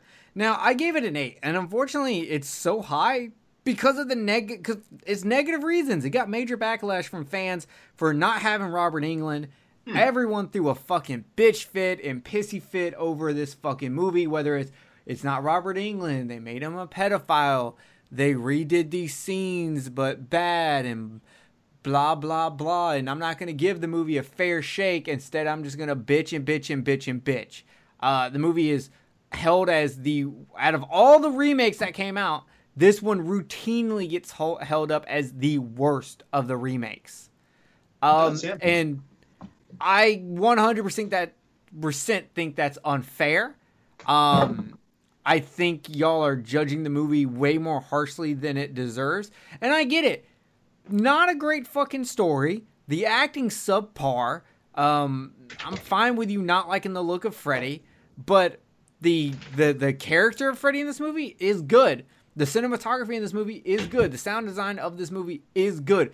It is interesting enough with the with the new mystery that it's it's worth checking out. And I know some of you people absolutely fucking hate this movie and are not going to listen to a damn word I say throughout this entire podcast. Some of you are probably pissed because y'all were like, oh, Jerry hates Nightmare on Elm Street. He's going to fuck this movie up he is going to fucking no lube fucking Harry Ewok this motherfucker. And I didn't. And I'm sorry. But you know what? If you've heard all these reviews, you probably should have expected it because I like dark, less funny Freddy. And that's what this movie gave me. Um, and I think pop culture has been very harsh to it. I don't think over time people are going to change their mind on it, unfortunately but that's just how it is. I'm sorry that you love Robert Englund as Freddy Krueger so much. You send you stay at home and write fan fiction about fucking Freddy Krueger coming to you and making love to you while Haley Jones Earl the third has to sit in the corner and watch. I'm sorry. I really am. Kenneth, go ahead. I gave it a six and I think most of that six is for the same reason. Um, but I think, in my personal opinion, I think the biggest amount of um, the biggest amount of all that came from just the fans themselves. You know, it came from horror fans, and it. I I I, I kind of feel the same way as I did about um, the Friday the Thirteenth one, where it was like you know. Uh, the horror fans were the ones that were making the the biggest waves when it comes to this movie. I don't really think that the general audience out there really gave too much of a shit about this one either. Um, and going back to what you were saying about the horror fans, I mean, it's unfortunate because when it really comes down to it, other than our nitpicky stuff that we do when we when we when we try to get as critical as we can for the horror coliseums, in reality, this is not a bad movie. It's not. You know, it's got a it's got a progressive story. It's got a story that kind of in certain aspects really kind of, you know, rides on that line of whether it should or should not. You know, um but it's got a decent story to it. The acting, like Jerry said, was subpar, but it wasn't so goddamn bad that you don't want to watch it. The fucking brutality of Freddy was good. I thought the actor playing him was good. I mean, all the all this stuff. So it's it's not a bad movie at all. And and I'm with Jerry. I hate the fact that it gets so much so much hate because it in reality, I probably you know would like to see uh, Jackie Earle Haley in another one as as Freddy again. I would actually like to, but it'll never happen now because nobody else out there is willing to give it the chance. Yeah. So, but overall, pop culture, I gave it a six. Facts. All right, Watson, pop culture. Man, I like what you guys was was was spitting there. Uh, no, so you know, I think horror fans were in an appropriate uproar about this film in both a positive and negative sense back in the day. You know, this is in that era of the nonstop horror remakes, and that always got the buzz going, especially with these, you know, those more popular intellectual properties like this. And hell, I mean, the film did out, it, it did all right for its $35 million budget, so it made a decent splash. But the fact remains that this movie just wasn't built to, suspect, to, to, to successfully launch Elm Street to modern audiences. Like I said earlier, it was just too ballsy, which which for it's been nine years since we've gotten another Freddy flick, and I do feel like it's been unfairly maligned. I do. Uh, just like Kenneth and, and Jerry both said, but, but you know, after watching about how this film handled itself, I can see why nothing followed it. Furthermore, I don't think people outside of our community, just like Kenneth said, cared very much about it. Uh, you know, I mean, and that's despite the fact that Jackie Earle Haley had just made a name for himself in Watchmen, you know, and so I, I really would have liked to hear Rorschach's journal, bitch. But aside from the the massive talk that surrounded this film upon its initial release, like I, I don't feel like this film has any like staying power aside from the fact that it's that hated and maybe unfairly so hated release, uh, a re- remake. I mean, and so I don't know, but you need that staying power in a conversation about pop culture. So I, I gave this a four, uh, and, and that, that's where I wound up landing on it. All right, Jay. Uh, I gave this a 10, and I will gi- explain nice. why I gave it a 10. I gave it a 10 because its staying power uh, that it has is there. It's just all surrounding the negativity that most people have towards it. Sure, sure. Um, so while it's not popular um, in the sense that everyone dotes on it, it is popular in the sense that everyone loves to mention how much they hate it. Like I don't think I can go a single day in the horror groups where people say how much they hate this movie, um, which is really a shame because, as you guys have said, it's a decent movie when you look at it on its own. Um, and people's attachment to actors playing characters and their nostalgia just really blind them, I think, from enjoying it as a movie and enjoying movies really in general. People will chase the feelings they had watching a movie when they were 10, 11, 12 as adults and then get disappointed that it's not there. Like, of course, you're a fucking fully functional adult with a sound logic mind. Ghosts aren't going to scare you anymore. Like, stop trying to worry about being scared and maybe you'll just enjoy some movies for movies. But yeah, that's why I gave it a 10 because it's it's hatred popularity is as much as the love that people have for the first one. All right. Well, that that's it. So let's go over these final scores. I gave it a 100. Jake gave it a 109. Kenneth came in the highest with a 110, and Watson came in the lowest with an 85. That's Not so crazy. too bad. Yeah.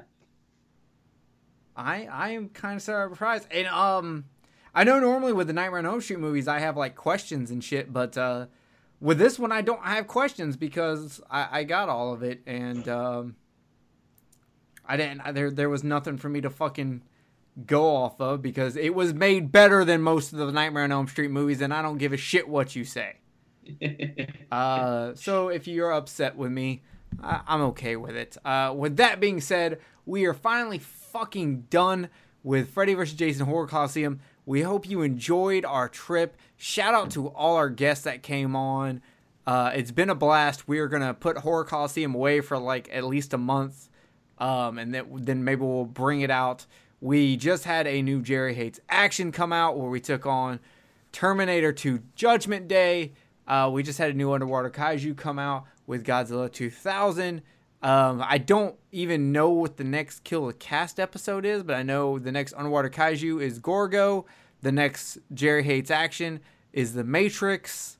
Oh. Um, and uh, I so I don't know what the fucks we're gonna do uh, for the next little bit, but we'll fucking we'll figure it out and find out, and then y'all know when we We'll just just do it. We, yeah, I've got tons of fucking ideas. You dirty, dirty. Hey, uh, I, I finished the Scarlet Gospels. We could do a fucking book review. That's true. We could.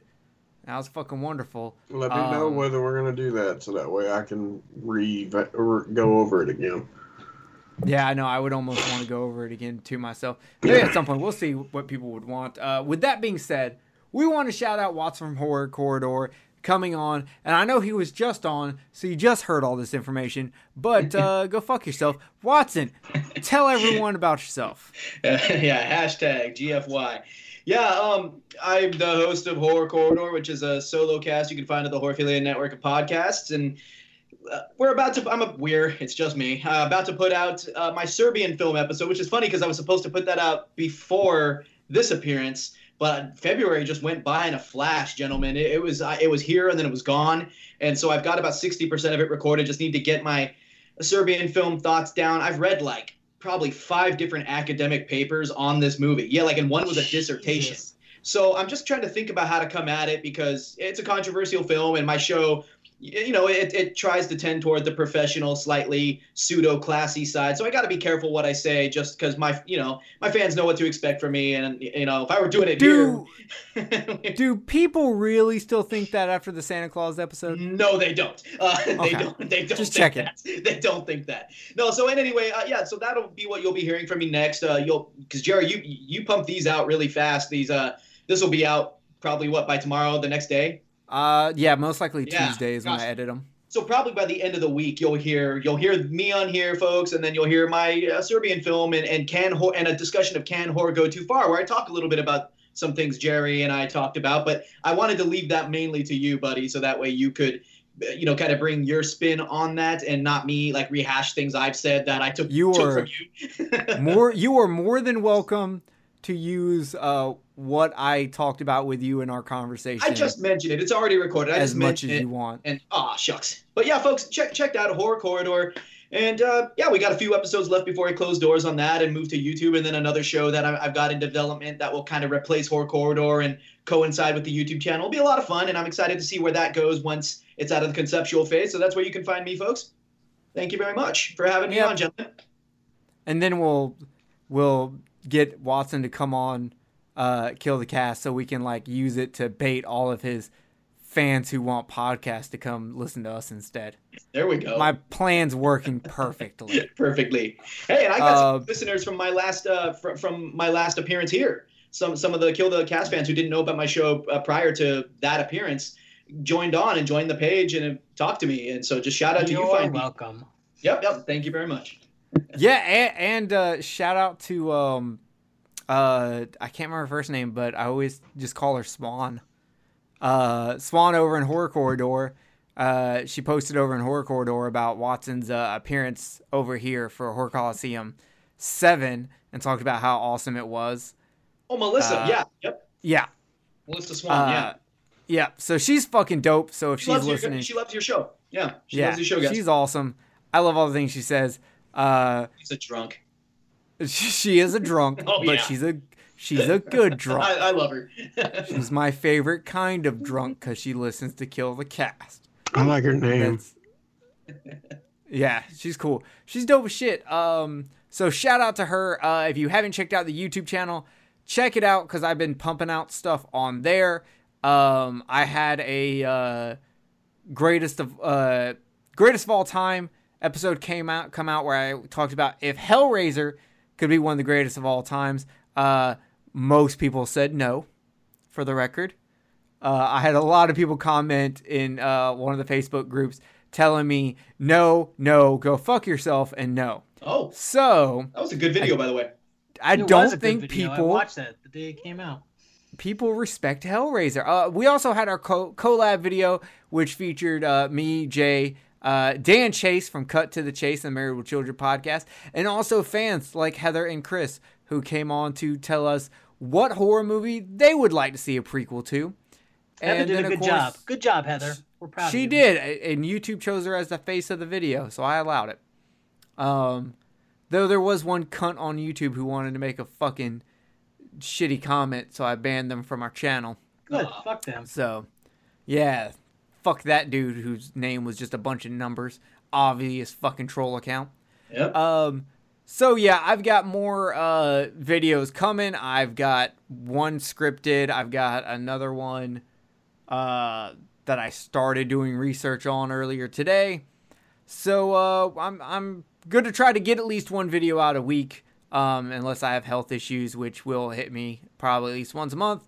But with that being said, we're getting the fuck out of here. We love you guys. Thanks for fucking listening. Let us know in the Facebook group how you feel about uh, the remakes. Let us know how you felt about this entire run of Horror Coliseum. We are glad it's over because, man, you burn out. Like, I don't know, like, these shows that do like an entire franchise in one show. I don't know how they survive a week watching every single movie. Like, even with us spacing them out where we were doing basically one show a month, I was burnt out by fucking episode six. Yeah, absolutely. So we are glad to be fucking done. We're gonna get back into uh, some single movie reviews Yeah. with wild tangents and shit like that. We got tons of movies we want to do. Woo. Um, I know we want to do like Hereditary. We want to do um, fucking. It's late. I don't remember. Fucking yeah, we there's all a need bunch to get of- some sleep. A wet Yeah. dream on Elm Street. wet. Dr- you know what? A podcast just did that. Really? Yes, I fucking. Uh, I think it's podcast for dummies or s- or, or horror for dummies podcast. God. Yeah. Fucking damn it. They just dropped it, and I was just like, "Oh shit, damn! We've been talking about it for months and months and months, and didn't do it, and now someone else did it." Was that So- for Women in Horror Month? I had. Never mind. Oh. I said that. Can I go on a rant real quick? Can we move Women in Horror Month to another fucking month? February's Black History Month. It's already done. It's dedicated. We have black horror. Eh, February's taken. Okay? We need I'm not saying that I, I like I'm not trying to be disrespectful to women or anything like that, but I think we need to move Women in, in Horror Month to a different month. Move it to January, move it to March. I don't care which one you need to do. February's already taken. Fucking can we can we just do that? I don't know who sat around and chose February. Yeah, that's weird. Uh I don't know why anyone would choose February for fucking anything. It's the shortest month. When you g- call fucking oh yeah, for February we're going to do this for a whole month. I kind of look at you and go, "Well, that's a little disrespectful to that fucking thing, isn't it?" Chose the fucking shortest month. Asshole, like, yeah, we have to. We don't really want to, but we have to. Kind of a dick. Okay. So anyway, fuck February. But more importantly, February is taken. We need to move that to a different fucking month. Sorry, Yes. I had to say it. Put it out there. I don't care what y'all think. Uh, we are out of here. We love you guys. Thank you, Watson, for coming on. Uh, thank you to Friday the 13th. Thank you for Nightmare on Elm Street. Thank you to everyone who listened to this. We are glad it's over. Uh, good night, salutations, and uh, fucking pleasures beyond your imagination boiler room thingamathing. Yeah. I, am Ahab. Did you say I am Ahab? Did I? I, I, I legit don't know. I don't know. You- Maybe. Whoa.